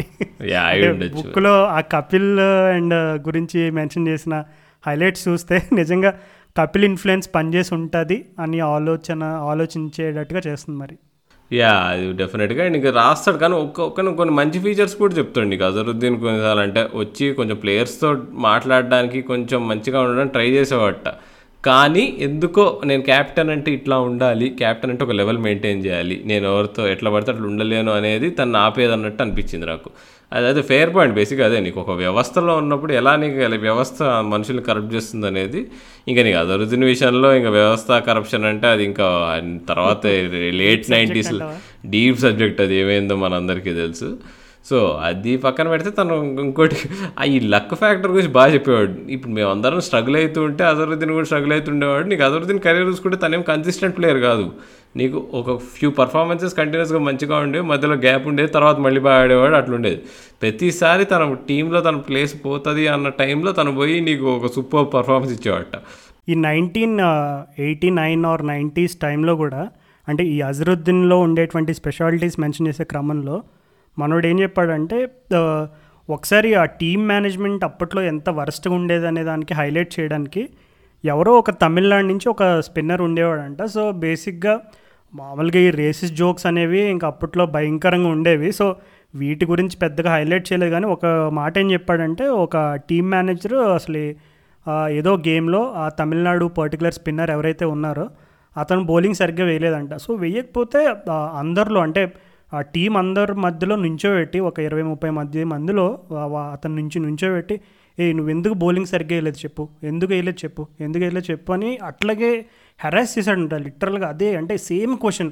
ఎందుకు వేయలేదంటే దానికి ఆన్సర్ ఎలా ఉంటుంది అసలు ఎందుకు బౌలింగ్ వేయలేదానికి ఆన్సర్ ఎలా చెప్పగలుగుతారు అనేది చెప్పాడు. అండ్ అలాగే ఎప్పుడైతే ఇంకా బౌలర్ రెస్పాండ్ అవ్వట్లేదో ఇంకా ఏవో అబ్యూజెస్ వచ్చినాయంట ఏంది నోట్లో నాలుగు లేయడం వల్ల అట్లా మాట్లాడుతున్నావు ఇట్లా భయంకరమైన ఒక టైప్ ఆఫ్ హెరాసింగ్ సెషన్స్ చాలా జరిగేవని చెప్పాడు. సో అజరుద్దీన్ స- ఈ పర్టికులర్ ఇన్సిడెంట్ అయినప్పుడు తను ఎక్కువ మాట్లాడలేకపోయాడు. అంటే ఆ టీమ్ మేనేజర్ కమ్ కోచ్ ఇద్దరు అంటే ఆ రోజుల్లో మేనేజర్ కోచ్ సపరేట్గా ఎక్కువ ఉండేవారు కాదు. మెయిన్లీ కోచే మేనేజర్ మేనేజర్ కోచ్ లాగా ఉండే ఉండేవారు. సో అలా జరిగినప్పుడు అజరుద్దీన్ అందరి డ్రెస్సింగ్ రూమ్స్ అదే దగ్గరికి వెళ్ళి పర్టికులర్గా సారీ డ్రెస్సింగ్ రూమ్ కాదు ఆ హోటల్ రూమ్స్ దగ్గరికి వెళ్ళి వాళ్ళందరినీ హక్ చేసుకున్నాడంట. అంటే అప్పట్లో సంజయ్ అండ్ సచిన్ ఇద్దరు కలిసి ఒక రూమ్లో ఉండేవారంట. సో వాళ్ళిద్దరిని పిలిచి అరే ఏం ఫిగర్ కాకుండా ఏం మంచిగా ఏముంటుంది ఏం కాదు ఏం కాదు అని చెప్పి జస్ట్ ఒక ఆదరణ ఇచ్చాడంట. So I think I think that was a sign of a little bit of change where like you know dressing room attitude కానీ అండ్ చాలా విషయాలు చేంజ్ అవ్వడానికి అక్కడి నుంచి స్లో స్లోగా కొంచెం మారిందని చెప్పి చెప్పాడు. ఇంకోటి చెప్తాడు. తను ఏంటంటే తను షార్ట్ బౌలింగ్కి ఫాస్ట్ బౌలింగ్కి కొంచెం కష్టపడుతుంటే అప్పుడు మంజరేకర్ ముప్పై ముప్పై ఏళ్ళ వయసు అనుకుంటా. తను బాత్రూంలో బాత్రూంలో ఉన్నప్పుడు తను అజరుద్దీన్ కూడా వస్తే తను అంటట తను ఏదో దిగాలుగా ఏదో దిక్కులు చూస్తుంటే అజరు అంటే ప- మంజరేకర్ పని చూసుకోకుండా అక్కడ? సర్లే నువ్వు ఏ ఏమనుకుంటున్నావు నాకు తెలుసు హోతా వేసా ఉమర్ ఉమర్ అన్నట్టు చెప్పేట. అంటే ఉమర్కే సాత్ సబ్ ఎస్ఐ అవుతాయి అన్నట్టు ఏదో అన్నట్ట. సో సటిల్గా తను ఏమనుకుంటున్నాడో తనే గ్రహించి బికాస్ తను థర్టీ ప్లస్ ప్లేయరు తనకి తెలుసు ఏజ్ అయ్యే కొద్దీ నీకు కొన్ని కొన్ని నీ గేమ్లో నీకు తెలియకుండానే కొన్ని చేంజెస్ అవుతాయని. సో తను అది కూడా గ్రహించి కొంచెం ఏదో చిన్నగా కొంచెం ఇది చేయడానికి ట్రై చేశాడట పాపం మంజరేకర్ని సో అంటే మే- మంచి ఫీచర్స్ ఉన్నాయి. Azharuddin is a complicated personality బేసిక్గా అది క్లియర్గా తెలి కనిపిస్తుంది మనకి. కపిల్ దేవ్ని కంప్లీట్గా నెగిటివ్గా చూపించినా కానీ అజరుద్దీన్ మాత్రం okay he has good features but ఆ వ్యవస్థలో ఉండడం వల్ల కరెక్ట్ అయ్యాడు. Or is a different difficult personality different personality అన్నట్టు చెప్పాడు అనమాట అండ్ అజరుద్దీన్ క్వాలిటీస్ని హైలైట్ చేసే క్రమంలో ఒకసారి అమోల్ మజుందార్ అందరికీ ఆల్రెడీ తెలుసు famous commentator unfortunately famous cricketer అవ్వాల్సిన వాడు సో అమోల్ మజుందార్ అప్పట్లో ఒక యంగ్ క్రికెటర్ రికార్డ్ ఏదో సాధిస్తే సేమ్ వాళ్ళందరూ కూడా ఏదో అవార్డ్ ఫంక్షన్స్కి వెళ్ళినప్పుడు హోటల్లో మనోడు అప్పట్లో క్యాష్ ప్రైజ్ కానీ అవార్డ్స్ కానీ అన్నీ నోట్ల కట్టల రూపంలో ఇచ్చేవారంట. చెక్లు ఈ కాన్సెప్ట్ లేదంట. సో మనోడికి ఆ అజరుద్దీన్కి అప్పుడు ఎంతో డబ్బులు వస్తే సమ్ ఏదో outstanding cricketer award something ఒక అవార్డు వచ్చినప్పుడు తనకి జేబులో ఉన్న నోట్లు గట్లన్నీ అమోల్ మజుందార్ గిఫ్ట్ ఇచ్చాడంట. అంటే ఇంప్రెస్ అయ్యి టాలెంట్ని ఎంకరేజ్ చేయాలనే క్రమంలో ఇంకా వెంటనే అప్పట్లో యంగ్ ప్లేయర్ అవార్డు అమోల్ మజుందార్కి వస్తే తనకి వెంటనే తన దగ్గర ఉన్న డబ్బులన్నీ స్పాట్లో ఇచ్చేసి ఇలా నోటి మీద వేలేశాడంట. ఎవరితో చెప్పకు అని చెప్పి తను ఏదో ఎంకరేజ్ చేస్తూ మంచి మెసేజ్ కూడా ఇచ్చాడని చెప్పి రాశాడు. కానీ అసలు యాక్చువల్గా తను క్యాప్టెన్సీ గురించి చెప్తున్నప్పుడు చెప్తాడు అనమాట తను అసలు పట్టించుకునేవాడు కాదట. అసలు ఫీల్డ్ పెట్టేసి మొత్తం అంతా అల్లా చూసుకుంటాడు అన్నట్టు వదిలేసేవాట అసలు. జనరల్గా అయితే ఇప్పుడు క్యాప్టెన్స్ ఒక ప్రయాక్టివ్గా ఉంటారు ఓకే అటు ఇట్లా ఇటు ఇక్కడ ఎక్కువ కొడుతున్నాడు కదా మనం అక్కడ ఫీల్డ్ జరుపుదాం అది ఇది అని కాదు. అజరుద్దీన్ కాదు. మన మన నసీబులో ఏం రాసుంటే అది అవుతుంది సో మనం ఈ ప్లాన్కి స్టిక్ స్టిక్ అవుదాం. Plan is or main plan అంతే. ఇది ఫెయిల్ అయినా ఫెయిల్ అవ్వకపోయినా కానీ ఇదే నడిపిద్దాము. అంత జరిగే జరుగుతుంది అన్నట్టు ఉండేవాట కానీ జనాలు ఇంకోటి ఏంటంటే తను తను న్యాచురల్గా టాక్టిక్ టాక్టిక్స్ పెద్ద ఏమి తన సొంత టాక్టిక్స్ ఏమి ఉండేవి కాదట. జనాలంతా మీద పడేవాళ్ళు. టీం అంతా మీద పడి అన్న అన్న ఇది చేద్దాం అది చేద్దాం అంటే తను అటు ఇటు చేస్తారు ఇది చేద్దాం అంటే ఒప్పుకొని కొన్ని డిసిషన్స్ తీసుకునేవాడు. అంటే అందరూ కలిసి మనం ఇప్పటికీ ఆడుతూ ఉంటారు కదా పంటలు వేసుకోవడం అంటారు చూడు. సో అలా అలాగే పది మంది కలిసి ఒకే చోట చేరి "ఆ, ఏం చేద్దాం ఏం చేద్దాం చెప్పండి తమ్ముళ్ళు ఏంటి ఏంటి అనేవాడు అంట ఇంక అందరూ ఒక ఐడియా వచ్చారంట అన్న వాడికి ఫుల్ ఏ అన్న అన్న వాడికి షార్ట్ బాల్ ఏ అన్న అన్న వాడికి స్లోవర్ బాల్ ఏ ఇంకా ఎవరికి నచ్చింది వాళ్ళు చెప్పేవారంట. ఇంకా అజరుద్దీన్ అన్ని సలహాలు విన్న తర్వాత అంటే that is a good thing అంటే as a leader you have to be welcoming to suggestions and you have to welcome suggestions from all across అంటే ఏదో ఎక్స్పీరియన్స్డ్ ఇన్ఎక్స్పీరియన్స్డ్ అని కాకుండా అందరి దగ్గర సజెషన్స్ తీసుకునేవాడంట. సో అజరుద్దీన్ పాజిటివ్స్ గురించి చెప్పేటప్పుడు దాన్ని కూడా బాగా హైలైట్ చేశాడు. అంటే అందరి దగ్గర సజెషన్స్ తీసుకునేవాడు. కానీ తనకు ఒక ఆర్గనైజ్డ్ రిధమ్ ఉండేది. అజరుద్దీన్కి అంటే ఎలా అంటే ఓకే వీడు నాలుగు ఓవర్లు వేస్తాడు వీడు నాలుగు ఓవర్లు వేస్తాడు. ఇంకెన్ని? మూడు ఓవర్లు మిగులుతాయా? మూడు ఓవర్లు ఓకే వీడొక ఓవర్ వీడొక ఓవర్ అయిపోయింది. అలాగా ఒక మైండ్లోనే ఒక స్కెచ్ చేసుకుని ఇంక అదే సిస్టమేటిక్గా ఫాలో అయిపోయాడు కానీ he was not like this you know ఇప్పుడు ప్రజెంట్ టీ ట్వంటీ క్యాప్టెన్స్ వీళ్ళందరూ చూస్తే ఎంత ఫ్లెక్సిబుల్ ఉంటారు అంటే they will always be ready for you know backup plan so ఆ రోజుల్లో ఆ రకమైనటువంటి అప్రోచ్ తక్కువ అని చెప్పి చాలా క్లియర్గా మెన్షన్ చేశాడు. అదే ఇప్పుడు దీని గురించి చెప్పినప్పుడు నైన్టీన్ నైన్టీ సిక్స్ సెమీఫైనల్ ఆ రజరుద్దీన్ని బాగా తిట్టారు కాబట్టి nineteen ninety six world cup సెమీఫైనల్లో మనం అసలు ఎందుకు చేజింగ్ తీసుకున్నాము అది ఇది అని. దాన్ని మంజరేకర్ చాలా బాగా డిఫెండ్ చేశాడు. అని చెప్తాడు క్లియర్గా మేము అసలు ఆ సెమీఫైనల్లో మేము ఇదంతా టీం డిసిషన్ అజరుద్దీన్ ఒక్కడిని బ్లేమ్ చేయడం మాత్రం తప్పు అని చెప్పి క్లియర్గా అంటాడు. మేమంతా టీం మేనేజ్మెంట్ కోచ్ నుంచి ప్లేయర్స్ నుంచి అందరం మేము ఫిక్స్ అయ్యాము మేము చేసి చేద్దామని చెప్పి అఫ్ కోర్స్ అది తప్పు టాక్టిక్ ఎందుకంటే మేము నెగిటివ్గా ఆలోచించాము. శ్రీలంకను చేజ్ చేయనీయకుండా మేము చూద్దామని చెప్పి ఇలా ఇలాంటి డిసిషన్ తీసుకున్నాము. బట్ దాన్ని దానికోసం అబ్జర్వుద్దీన్ బ్లేమ్ చేయడం మాత్రం ఫెయిర్ కాదని చెప్పి క్లియర్గా చెప్పాడు. ఎందుకంటే ఇప్పుడు కూడా జనాలు తిట్టుకుంటారు. ఇప్పుడు మా అన్నయ్య లాంటి వాడు మా అన్నయ్య ఇంకా తిడతాడు. ఎవరి అజరుద్దీన్ వాడు? అప్పుడు మనం బౌలింగ్ ఎందుకు చేశాను రా ఫస్ట్ అని చెప్పి ఇంకా తన పాపం లేత వయసులో పాపం అది హార్ట్ బ్రేక్ కదా. సో అట్లాంటి సో మొన్న గౌతమ్ గారు కూడా లాస్ట్ ఎపిసోడ్లో ఆయన చెప్తూ కూడా అదే అన్నాడు. అప్పుడు అది దానికంటే పెద్ద హార్ట్ బ్రేక్ లేదు యాక్చువల్లీ అప్పుడు మనోళ్ళు సిలబస్ ఒకటి ప్రిపేర్ అయ్యారు కానీ క్వశ్చన్ పేపర్ ఇంకొకటి వచ్చిందనమాట. సో మనోడు చాలా క్లియర్గా చెప్తాడు. అంటే అప్పట్లో రమేష్ కల్వితరానా అండ్ సనత్ జయసూర్య వాళ్ళు అప్రోచ్ చూసి భయమేసి వాళ్ళిద్దరిని ఎలా అవుట్ చేయాలరా? అని చెప్పి ఒక గంట ప్లానింగ్ చేశారంట. అంటే అరే ఆ బాల్ వేద్దాం ఈ బాల్ వేద్దాం ఇలా అవుట్ చేద్దాం అలా చేద్దాం అని గంట మీటింగ్ అంటే సెమీఫైనల్స్ ముందు అంటే క్వార్టర్ ఫైనల్స్లో వాళ్ళు ఈ పాకిస్తాన్ మీద విక్టరీ సాధించగానే ఇంకా ఫుల్ ఫ్లోలో ఒక హ్యాంగ్ ఓవర్లో వెళ్ళారంట. అంటే ఇంకా మనం ప్రపంచంలో ఏదన్నా సాధించేయచ్చు అనే కాన్ఫిడెన్స్లో వాళ్ళు కలువితరానా అండ్ జయసూర్య వీళ్ళిద్దరిని ఆపితే ఇంకా మ్యాచ్ మనదే అనుకున్నారంట. కామెడీ ఏంటంటే వాళ్ళిద్దరిని ఫస్ట్ ఓవర్లోనే అవుట్ చేస్తారు. ఇప్పుడు రమేష్ కల్వితరానా అండ్ సనా జయసూర్ ఇద్దరు ఫస్ట్ ఓవర్లోనే అవుట్ అయిపోతారు. కానీ తర్వాత వచ్చే బ్యాట్స్మెన్కి మన వాళ్ళ దగ్గర స్క్రిప్ట్ లేదు. సో ఇంకా చూసుకుంటే చెప్తాడు. సెకండ్ ఇన్నింగ్స్లో కుమార్ ధర్మసేన ఒక బాల్ వేస్తాడంట.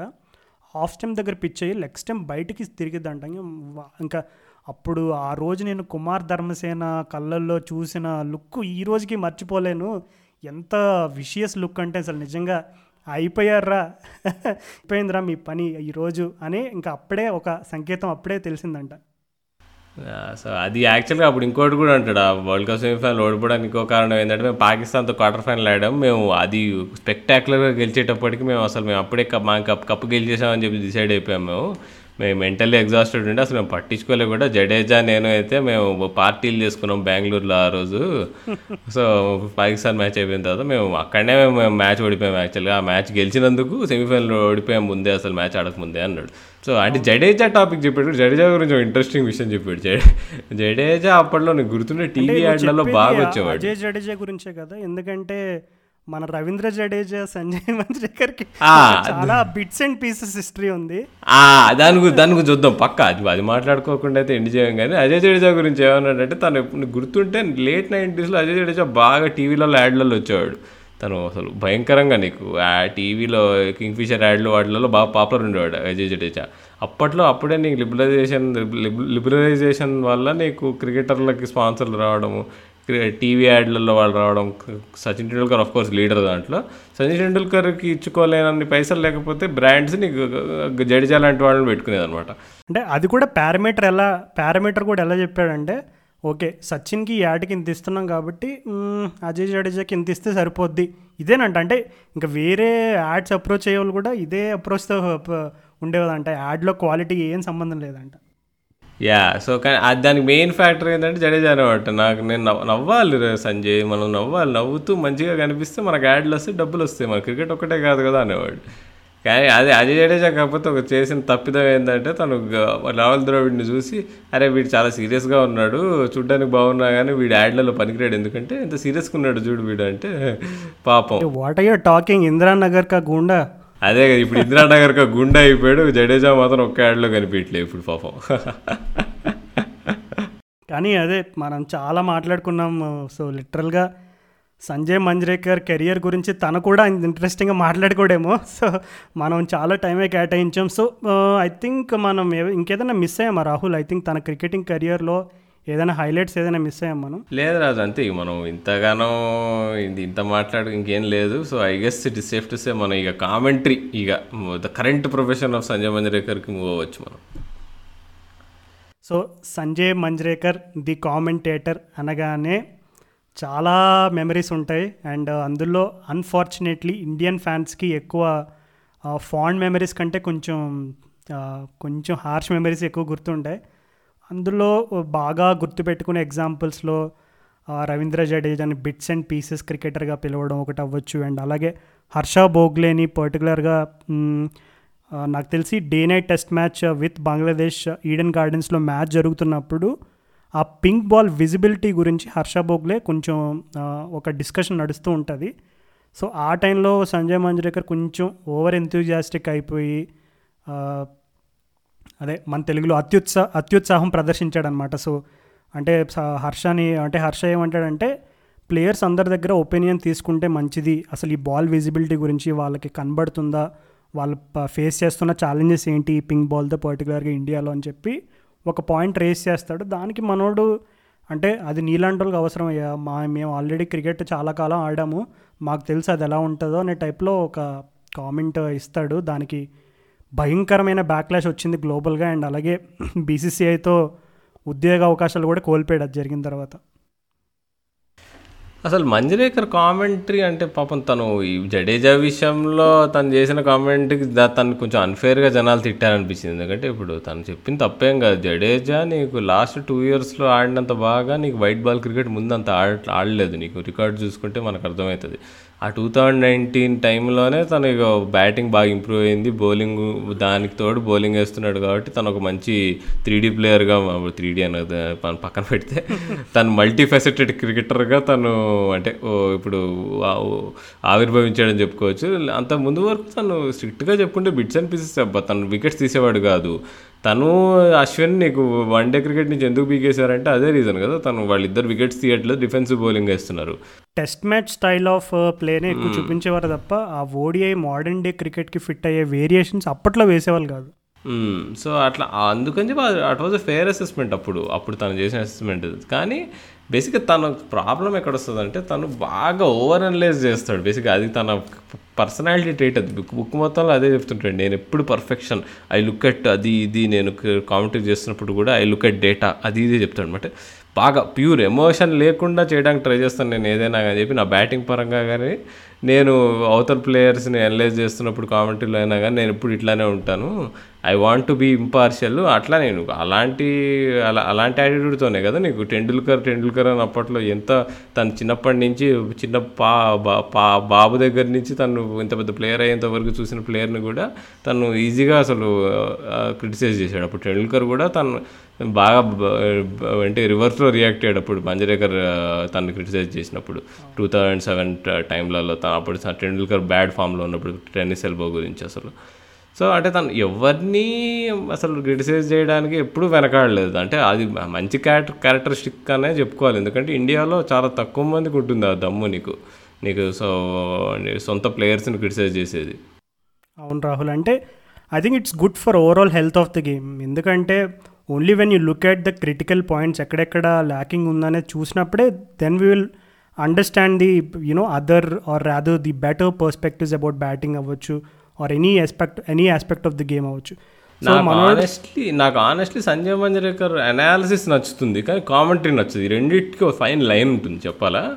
నీకు సంజయ్ మంజరేకర్ పాయింట్స్ మంచివి చేస్తాడు బట్ తను చెప్పే విధానము తను యూజ్ చేసే లాంగ్వేజ్ అదంతా బాగుండదు. సో ఈ బికమ్స్ ఎ బ్యాడ్ కామెంటేటర్ అంతేకాని తను చేసిన పాయింట్స్ తను చేసిన అనాలిసిస్ మాత్రం నెవర్ రాంగ్ ఇప్పుడు నాసర్ హుసేన్ తీసుకుంటే తను లాంగ్వేజ్ తనకున్న కమాండ్ తనకున్న అంటే తన బ్యారిటోన్ ఇదంతా చూసుకుంటే రెండు అనాలిసిస్తో కంబైన్ అయ్యి ఒక సూపర్ నెంబర్ వన్ కామెంటేటర్ బయటకు వస్తాడు. కానీ మంజరేకర్కి అన్ఫార్చునేట్లీ చిన్నప్పుడు కొంచెం బాగుండేది కానీ ఇంగ్లీష్ మీద కమాండ్ తన స్పీక్ స్పీకింగ్ స్టైల్ అంతా బాగుండేది కానీ అది డిట్యూరేట్ అయింది ఏజ్ కొద్దీ మరి. సో అక్కడ నాకు తెలిసి ల్యాకింగ్ ఉంటాడు సంజయ్ కానీ అనాలిసిస్ పరంగా నేను నేను యాక్చువల్లీ ఎంజాయ్ చేస్తాను కానీ డిఫరెంట్ పాయింట్స్ ఉంటాయి. మంజరేకర్వి ఎప్పుడు వేరే అనలిస్ట్ చెప్తున్నట్టు ఏదో రొటీన్గా ఉండదు. ఈ స్వంగ్ ఇన్ స్వంగ్ అవుట్ ఇట్లా ఆడాడు చాలా బాగా బౌలింగ్ వేసాడు very good change of space ఇట్లా ఇట్లా ఇట్లా చెప్పాడు అనమాట కొంచెం కొంచెం కొత్త యాంగిల్ ఉంటుంది. అది ఎప్పుడు నేను అప్రిషియేట్ చేస్తాను బట్ దానితో పాటు ఏదో చిల్లర కామెంట్లు కూడా కొన్ని వేస్తాడు అనమాట పిచ్ కామెంట్స్ సో ఆ పిచ్చి కామెంట్స్ వల్ల నీకు కొంచెం నీకు అరే నీకు కొంచెం బ్యాడ్ టేస్ట్ వస్తుంది అనమాట నీకు ఆ కామెంటరీ వల్ల. అది డామినేట్ చేసి జనాలందరూ తిట్టి తిట్టుకోవడం స్టార్ట్ చేస్తారు. అండ్ నీకు అలానే నీకు కొన్ని తప్పిదాలు ఇక నీకు మా నీకు హర్ష బొగ్లేని అట్లా అనడం తప్పు. తను యాక్చువల్గా సారీ కూడా చెప్పాడు బొగ్లేకి. అంటే తను నేను తప్పు అట్లా అను అనుండకూడదు అని చెప్పి నీకు బుక్లో కూడా తను క్లియర్గా రాస్తాడు. ఒక కామెంటేటర్ క్రికెట్ ఆడాల్సిన అవసరం లేదు. There are many brilliant commentators అని చెప్పేసి నీకు హర్ష బొగ్లేని అయితే చాలా బాగా ప్రైజ్ చేస్తాడు కూడా నీకు బుక్లో కానీ అదే కదా ఇప్పుడు మనం తెలుగులో పచ్చిగా చెప్పుకోవాలనుకుంటే ఉత్సాహం అత్యుత్సాహంకి జస్ట్ ఒక వన్ టూ లెటర్స్ మాత్రమే డిఫరెన్స్. సో మనోడు నాకు తెలిసి ఆ ఒక్క ఆ ఆ చోట మాత్రం కొంచెం ఆ బ్యాలెన్స్ అనేది మిస్ అవుతూ ఉంటాడు ఎప్పుడు కూడా. అంటే ఓవర్ ఎక్సైట్మెంట్ అయిపోతుందో లేదంటే మరీ ఓవర్ క్రిటికల్గా చేయాలని అనుకునే క్రమంలో కొన్ని కొన్ని points he doesn't put it put it across rightly. So అదొక్కటే I think it's is area of his area of concern in terms of his commentary so అది తప్పిస్తే ఐ థింక్ నువ్వు చెప్పినట్టుగా అనలిటికల్గా ప్లేయర్స్ని క్రిటిసైజ్ చేయడం కానీ అండ్ అలాగే నెంబర్స్ పైన ఎక్కువ శ్రద్ధ చూపించి ప్లేయర్స్ అండ్ ఇంకొక ఇంట్రెస్టింగ్ పాయింట్ ఏంటంటే చాలామంది ఇప్పుడు ఆల్రెడీ సంజయ్ ఏంటంటే ఫార్మర్ క్రికెటర్ కాబట్టి చాలామందికి ఏంటంటే ఒక చిన్న చిన్న ఆబ్లికేషన్ లాంటిది ఉంటుంది. అంటే మనం ప్రజెంట్ క్రికెటర్స్ తోటి ఒక మంచి రిలేషన్ మెయింటైన్ చేయాలి. ఇలాంటి టైప్ ఆఫ్ విధానంగా ఆలోచించే కామెంటేటర్స్ కూడా ఉంటారంట. సో మనోడు మాత్రం ఎప్పుడైనా గ్రౌండ్లో ఉన్నా కానీ లేదు ఎక్కడున్నా సరే ఆ ప్లేయర్స్ని పెద్ద పట్టించుకోవడం అన్నాడు పట్టించుకోవడం అంటే నాట్ ఇన్ టర్మ్స్ ఆఫ్ ఏదో పట్టించుకోకుండా పట్టించుకోవడం అనేలా కాదు. బట్ ఎలా అంటే ఓకే నువ్వు నీ ప్రొఫెషన్లో నువ్వు ఉన్నావు నా ప్రొఫెషన్లో నేనున్నాను. So you are doing your duty I'm doing my duty. So నేను మరలా వచ్చి నేను ఏదో ఫ్రెండ్లీగా పలకరించడం స్టార్ట్ చేశానంటే ఆటోమేటిక్గా నువ్వు ఎక్స్పెక్టేషన్స్ పెంచేసుకుంటావు. ఏమని? అరే వీడు నాతో మంచిగా మాట్లాడాడు. సో కామెంటర్ చేసేటప్పుడు నా గురించి మంచిగా చెప్తాడని తెలియకుండా మైండ్లో బ్లైండ్గా ఫిక్స్ అయిపోతావు. సో నాకు అలా ప్లేయర్స్కి ఎక్స్పెక్టేషన్స్ పెంచడం కూడా ఇష్టం ఉండదు. ఎందుకంటే చాలామంది ప్లేయర్స్ వాళ్ళు మ్యాచ్ అయ్యే ముందు మ్యాచ్ మధ్యలో వెళ్ళి కరెంట్ క్రికెటర్స్ ఎక్కువ మాట్లాడేస్తూ ఉంటారు. తర్వాత మ్యాచ్ మధ్యలో ఏదన్నా వాళ్ళు సరిగ్గా ఆడకపోతే క్రిటిసైజ్ చేసినప్పుడు వాళ్ళేమో ఇంకా ఫుల్ అప్సెట్ అయిపోతారు క్రికెటర్స్. ఇప్పటి వరకు నాతో ఇలా మాట్లాడాడు సో ఇలా మిస్అండర్స్టాండింగ్స్ అయ్యే స్కోప్ కూడా ఎక్కువ ఉంది కాబట్టి నేను వీలైనంత వరకు స్టేడియంలో ఉన్న ఎక్కడున్నా క్రికెటర్స్ తోటి నా మరీ టూ మచ్ క్రికెటింగ్ డిస్కషన్స్ పెట్టను అండ్ వీలైనంత వరకు వాళ్ళతో మాట్లాడకుండా ఉండడానికి అవాయిడ్ చేస్తాను అని చెప్పి అన్నాడు. And also he made peace with the fact from a very early you know commentary career. తను ఏం చెప్పాడంటే ముంబైలోనే తను డ్రెస్సింగ్ రూమ్లో ఒక కోచ్ వాళ్ళ కో ప్లేయర్స్తో చెప్తాడంట. అరే ఇప్పుడు చూడు సంజయ్ మంజ్రేకర్ ఇంకా రిటైర్ అయిపోతున్న తర్వాత ఇప్పుడు ఫ్యూచర్లో కామెంటేటర్ అవుతాడు సంజయ్ మంజ్రేకర్. మీ అందరినీ కూడా క్రిటిసైజ్ చేస్తాడు. మీ టెక్నిక్స్ని మీ ఫిలాస్ని అన్నిటినీ కూడా లిటరల్గా బట్టలిప్పి చూపిస్తాడు. సో మరి రెడీగా ఉండండి అని అప్పుడే వాళ్ళందరినీ మెంటల్లీ అట్లా ప్రిపేర్ చేసే క్రమంలో తను చెప్తున్నప్పుడే సంజయ్ ఫిక్స్ అయిపోయాడంట. ఓకే ఈ ప్రొఫెషన్లో ఉన్నప్పుడు మనం క్రికెటర్స్కి బెస్ట్ ఫ్రెండ్స్ అవ్వం ఎవరికి బెస్ట్ ఫ్రెండ్స్ అవ్వం. సో మనల్ని అందరూ హేట్ చేస్తారు. But the it is part and parcel of the profession అని తను అప్పట్లోనే అర్థం చేసుకున్నాడని చెప్పాడు. యా రాజు అసలు హోప్ఫుల్లీ మంజరేకర్ మళ్ళీ మళ్ళీ పూర్తి స్థాయిగా ఐపీఎల్ కామెంటరీ అన్నీ చేస్తాడని కోరుకుందాము. And he let's hope he comes back as a better commentator ఎందుకంటే తను అదే చిన్నప్పుడు తను ఎప్పుడైతే తను టెన్ స్పోర్ట్స్కి యాంకర్గా చేసేవాడు అదంతా యాక్చువల్గా నాకు మంచి ఫేజ్ అది ఇష్టం ఉండేవాడు మంజరేకర్ అప్పుడు. కానీ ఇప్పుడు ఇష్టం లేదు నిజంగా. ఓ మంచి కామెంటేటర్ అని అయితే నేను ఇప్పుడు అన్నాను అప్పట్లో అనుకునేవాడిని కానీ ఇప్పుడు రిగ్రెస్ అయింది. ఇప్పుడు తను ఒక నీకు కామెంటేటర్స్ ఇప్పుడు ఒకేలాగా చేయరు. ఇప్పుడు నువ్వు హర్ష బోగలే కామెంటరీ ఇప్పుడు చూసుకొని ఇప్పుడు నువ్వు నైన్టీన్ నైంటీస్లో బోగలే కామెంటరీ చూస్తే వేరేగా ఉంటుంది. బెటర్గా ఉండొచ్చు బ్యాడ్గా ఉండొచ్చు. బట్ మంజరేకర్ది మాత్రం పర్సనల్ నేను అనుకోవడం మాత్రం ఆఫ్ కోర్స్ డౌన్ అయింది. నేను ఈ మధ్య కొన్ని పాత హైలైట్ చూస్తున్నప్పుడు కూడా గమనించా. అక్కడ నీకు మంజరేకర్ కామెంటరీ బెటర్గా ఉంది. ఇప్పుడు ఉన్నది కామెంటరీ కంటే. సో సో డిఫరెంట్ థింగ్స్ అదే ఇక నీకు బేసిక్గా మనిషి ఎవాల్వ్ అవ్వాలి ప్రొఫెషన్లో సో హోప్ఫుల్లీ ఈ తను ఇప్పుడు మళ్ళీ ఒకవేళ కంబ్యాక్ ఇస్తే బెటర్ కామెంటేటర్గా వస్తాడని చెప్పి మనమైతే కోరుకుందాము. అండ్ ఇక ఇక మంజరేకర్ వాయిస్ పరంగా వాయిస్ పరంగా నీకు నీకు కామెంటేటర్ కానీ యాక్చువల్గా మంజరేకర్కి ఇంకో టాలెంట్ ఉంది. ఇది ఎంతమంది తెలుసో తెలియదు కానీ. గాన గాంధర్వుడా? తనకు ఎగ్జాక్ట్గా చాలా నా నోరు నుంచి నిన్ను లాగేసుకున్నావు రాజు ఆ వర్డ్ని సో ఆయన మస్తు పాటలు పాడతాడు అసలు. చా కొంతమంది వినే ఉంటారు. నీకు తను అసలు సూపర్గా పాడతాడు రాజు అసలు. అది కూడా బెంగాలీలో పాడతాడంటే వెరీ ఇంప్రెసివ్ అంటే Bengali is not is native language so అందులో వెళ్ళి మనోడు సాంగ్స్ రికార్డింగ్ చేశాడంటే shows that he has a lot of passion for singing అని. తను రమీజ్ రాజా మంచి దోస్తులు అంట వాళ్ళు. కిషోర్ కుమార్ పాటలకి ఫ్యాన్స్ అంటే ఇద్దరు. ఇద్దరు ఒకళ్ళనొకళ్ళు అసలు కలిస్తే కిషోర్ కుమార్ గురించి మాట్లాడుకుంటారట. సో అసలు అదే పాటలు యాక్చువల్లీ నేను ఏదో ఒక సమ్ మ్యూజిక్ ప్రోగ్రామ్లో తను ఒకసారి పాడతాడు అనమాట నేను ఫస్ట్ టైం ఏదో యూట్యూబ్ వీడియో చూసాను మస్తు పాడుతుండే కదా అనుకున్నాను నేను. అంటే కింగ్ సినిమాలో బ్రహ్మానందం టైప్సా? లేదంటే లేదు రాజు ఇది ఆల్మోస్ట్ లైక్ నీకు అదేంటి? జోకింగ్ లేదు నిజంగా చాలా బాగా పాడతాడు నువ్వు. ఎప్పుడైనా చూస్తే చూడు మంజరేకర్ సింగింగ్ అని కొట్టు బాగా మంజరేకర్ సింగింగ్ గురించి చెప్పావు కానీ మనం ఇన్స్టాగ్రామ్లో ఒక చిన్న హింట్ ఇచ్చాం. Sanjay Manjrekar behind the scenes అని యూట్యూబ్లో కొడితే ఏమొస్తుందో చెప్తావా? ఓ మై గాడ్ అది మాత్రం చాలా అసభ్యకరమైన విషయం బయటకు వస్తుంది అది మాత్రం మనం నెరెట్ చేయలేము. I think it is better left unrevealed అంతే. అండ్రీ వీల్డ్ అది ఒకసారి సో హింట్ ఇచ్చిన తర్వాత మళ్ళీ రచ్చిపోతారుగా. Let them find out themselves బేసిక్గా అప్పుడు ఇదేంటి? శ్రీలంక సిరీస్కి కామెంటరీ చేయడానికి పోయినప్పుడు టెన్ స్పోర్ట్స్ స్టూడియోలో మైక్ ఆఫ్ ఉందనుకొని ఏదో అసభ్యకరమైన మాటలు మాట్లాడాడు హింట్ ఇచ్చేస్తున్నాం ఇంకా అయిపోయింది అక్కడితో. End of the story so బేసిక్గా బుక్లో అది కూడా రాసుకున్నాడు. నేను అట్లా నేను ఏదో పని చేశాను నేను నేను మైక్ ఆఫ్ ఆఫ్ ఉందో లేదో పట్టించుకోలే కామెంటర్స్ అలా జాగ్రత్త పడాలి మైక్ ఆఫ్ ఉందా ఆన్ ఉందా లేదా లే ఒక్కటి ఫాలో అవ్వాలి ఎప్పుడైనా ఎవరైనా వింటూ ఉంటారు స్టూడియోలో అనే విషయం గుర్తుపెట్టుకొని కామెంటేటర్స్ నడుచుకోవాలని చెప్పి క్లియర్గా అంటాడు. అవును. And I think the most interesting విషయం అంటే కామెంటరీ పరంగా తను డిస్క్రైబ్ చేసినప్పుడు మన ఇండియన్ కామెంటేటర్స్కి అండ్ పర్టికులర్గా వేరే కామెంటేటర్స్కి ఉన్న ఒక చిన్న డిఫరెన్స్ని గుర్తించే క్రమంలో ఏం చెప్పాడంటే ఒకసారి Laxman Sivaramakrishnan and Nasser Hussain ఇద్దరు కూడా కామెంటరీ చేస్తున్నప్పుడు ఏదో ఒక త్రోని మనోడు లక్ష్మణ్ శివరామకృష్ణన్ హైలైట్ చేస్తాడంట అంటే ఓ super throw from the fielder అసలు మంచిగా వేసాడు అది ఇది అని చెప్పి ఫుల్ పొగిడేస్తున్నాడంట. నాసర్ వెంటనే కాంట్రడిక్ట్ చేశాడంట తన ఒపీనియన్. అంటే ఏ అందులో ఏం సూపర్ త్రో ఉంది శివ లక్ శివ అంటారు దాన్ని అందులో ఏముంది శివ అంత స్పెషల్?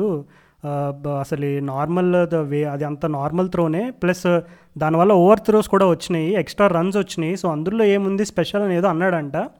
సో దానికి మనోడు అసలు ఈ లక్ష్మణ్ శివరామకృష్ణ అసలు ఆ మనోడు కాంట్రడిక్ట్ చేసిన తర్వాత మరలా నార్మల్ మూడ్ రో మూడ్లోకి రావడానికి చాలా టైం పట్టిందంట. కానీ సంజయ్ ఇదంతా పక్క నుంచి అబ్జర్వ్ చేస్తున్నాడంట. నాసర్ హుసేన్ మాత్రం అసలు ఏమీ జరగనట్టే మూవ్ ఆన్ అయిపోయాడంట. అంటే పర్టికులర్గా నేను నా తో కో కామెంటేటర్ వ్యూస్ని నేను కాంట్రడిక్ట్ చేశాను. బాబోయ్ నేను ఒక పెద్ద క్రైమ్ కమిట్ చేశాను అనేటువంటి ఫీలింగ్ ఏం లేదంట. అంటే చాలాసార్లు అబ్జర్వ్ చేశాడంట. అంటే ఈ రోజుల్లో మనం Sky క్రికెట్ని perhaps they are one of the best in the business in terms of covering cricket అని చాలామంది అంటారు. అండ్ నేను బలంగా నమ్ముతాను కూడా. సో ఎందుకు స్కై వాళ్ళు ఈ స్టాండర్డ్ అలా ఉంటుందంటే దే జస్ట్ మూవ్ ఆన్ అంటే ఇప్పుడు ఇట్స్ ఓకే టు డిసగ్రీ కదా. మన వాళ్ళు జనరల్గా నీ ఒపీనియన్ ఎవరైనా డిసగ్రీ చేశారంటే అది పెద్ద డిస్రెస్పెక్ట్లే ఫీల్ అయిపోతారు. కానీ వేరే కామెంటేటర్స్లో మాత్రం ఆ యాటిట్యూడ్ ఉండదు. అట్లాంటి వాళ్ళు that is why Sky is where it అని కూడా ఒక హైలైట్ చేశాడు బుక్లో అవును రాజు అసలు అది క్లియర్ అంటే అది నువ్వు తను బ్యాట్స్మెన్లనే కాదు కామెంటేటర్లను కూడా అనలైజ్ చేస్తాడు so basically personality is like that మన అంటే పర్సనల్గా తీసుకోవద్దు ఎవరైనా ప్లేయర్స్ కానీ కూడా పంపించి అనలైజ్ చేయించుకుందాం రాహుల్ మనం గుడ్ ఐడియా రాజు. పాపం తనకి తనకు తెలుగు వచ్చి ఉండింటే అసలు అది ఆ పని ఎప్పుడో చేసేవాళ్ళం. టాకింగ్ ఆఫ్ తెలుగు అసలు విజయ్ మంజరేకర్ ఆంధ్రాకి ఆడాడని తెలుసా? అంటే సంజయ్ మంజరేకర్ వాళ్ళ నాన్నగారు Vijay Manjrekar also played for Andhra. Among six other teams he represented for Ranji he also played for Andhra నేను యాక్చువల్ సర్ప్రైజ్ అయ్యా నాకు తెలియదు రాజు. అంటే ఈ ఇట్లా వేరే టీంలోకి ఆడడం కామనే కానీ అట్లా విజయ మంజరేకర్ అప్పట్లో మా ఆంధ్రాకి ఆడడం అనేది యాక్చువల్గా నేను నాకు సర్ప్రైజింగ్ విషయం. ప్రాబ్లం మన విజయానంద్ గజపతిరాజు గారి హ్యాండ్ ఉండి ఉండొచ్చు. ఓకే ఎనీవేస్ రాహుల్ అసలు ఈ Sanjay Manjrekar the cricketer and Sanjay Manjrekar the commentator గురించి కొంచెం తక్కువే చెప్పుకున్నా మనం లెంత్ బాగానే లాగేసాం సో మేబీ రెండు ఎపిసోడ్లు వస్తుందేమో అని అనుకుంటున్నా బట్ స్టిల్ అసలు ఓకే ఇప్పుడు finally just to wrap it up Sanjay Manjrekar book నీ చేతిలో పెట్టి బాబు నువ్వు ఈ బుక్ ద్వారా నువ్వు ఒక మూవీ తీయాలి అంటే what are the important portions that you are going to highlight in the movie అసలు ఫస్ట్ అసలు Manjrekar book first point author's నోట్లో ఏం రాశాడు ఫస్ట్ సెంటెన్స్ ఏంటంటే the most thrilling moment in my life is when a good movie is about to start and I'm in front of a screen in a dark room with a drink and a popcorn in hand that's my bliss so బేసికల్గా తన book తన ఒక cricketer ఇట్లాంటి లైన్తో start అయ్యాడు. బేసిక్గా తను ఏం చెప్తున్నాడంటే నేను అసలు క్రికెట్ నాకు ఇష్టమే కాదు. నేను క్రికెటర్ అయ్యింది ఓన్లీ మా నాన్న ఫేమ్ చూసి మా నాన్న స్టైల్ చూసి మా నాన్నకు వచ్చిన ఇదేంటి యాకోలైట్స్ చూసి అయ్యానే తప్ప నాకు మాత్రం సినిమాలు ఇష్టం పాటలు ఇష్టం. అని క్లియర్గా చెప్పాడు. తను ఇప్పుడు కూడా చెప్పాడు ఇంకా కూడా చెప్పాడు. తను ఎట్లాంటి వాళ్ళ కొడుకు కానీ వీళ్ళు కానీ క్రికెటర్ అవుదాం అని అన్నా కానీ అరే నా క్రికెట్ గురించి మాట్లాడకరా నాతో పద మనం ఇద్దరం కలిసి సినిమా చూద్దాము లేదా పాటలు విందాము దీనికి ఇంట్రెస్ట్ చూపిస్తా కానీ క్రికెట్ గురించి అయితే వద్దు నా అన్న అని క్లియర్గా చెప్తాడట. సో బేసికలీ అంటే తన బుక్ టైటిల్ ఇంపర్ఫెక్ట్ మాత్రం అది కరెక్ట్గా పెట్టుకున్నాడు. అంటే నీకు మనం మనం ఇప్పుడు అనొచ్చు ఒక ఆర్గ్యుమెంట్ రావచ్చు. ఇప్పుడు తనకు ఒకవేళ తనకి ఇష్టం లేకపోయినా తను ఎందుకు అంత రీచ్ అయ్యాడు అంటే ఇప్పుడు సింపుల్గా దానికి ఒకటే చెప్పొచ్చు మన. మన దేశంలో చాలామంది ఇష్టం లేకుండా చాలాగా సాధిస్తారు. అది దానికి ఎన్నో ఎగ్జాంపుల్స్ ఉంటాయి. మన చుట్టుపక్కల మన ఇంట్లోనే ఉంటాయి ఎగ్జాంపుల్స్ సో అట్లానే తను ఒక ఒక నార్మల్ పర్సన్లా కాకుండా తను ఒక క్రికెటర్ ఇంట్లో పుట్టాడు కాబట్టి క్రికెటర్ అయిపోయాడు సింపుల్గా అంతేగాని తను ఇష్టంతో అయ్యాడా అనేది ఈజ్ డెఫినెట్లీ నాట్ అని క్లియర్గా అర్థమైంది బుక్ చదివిన తర్వాత.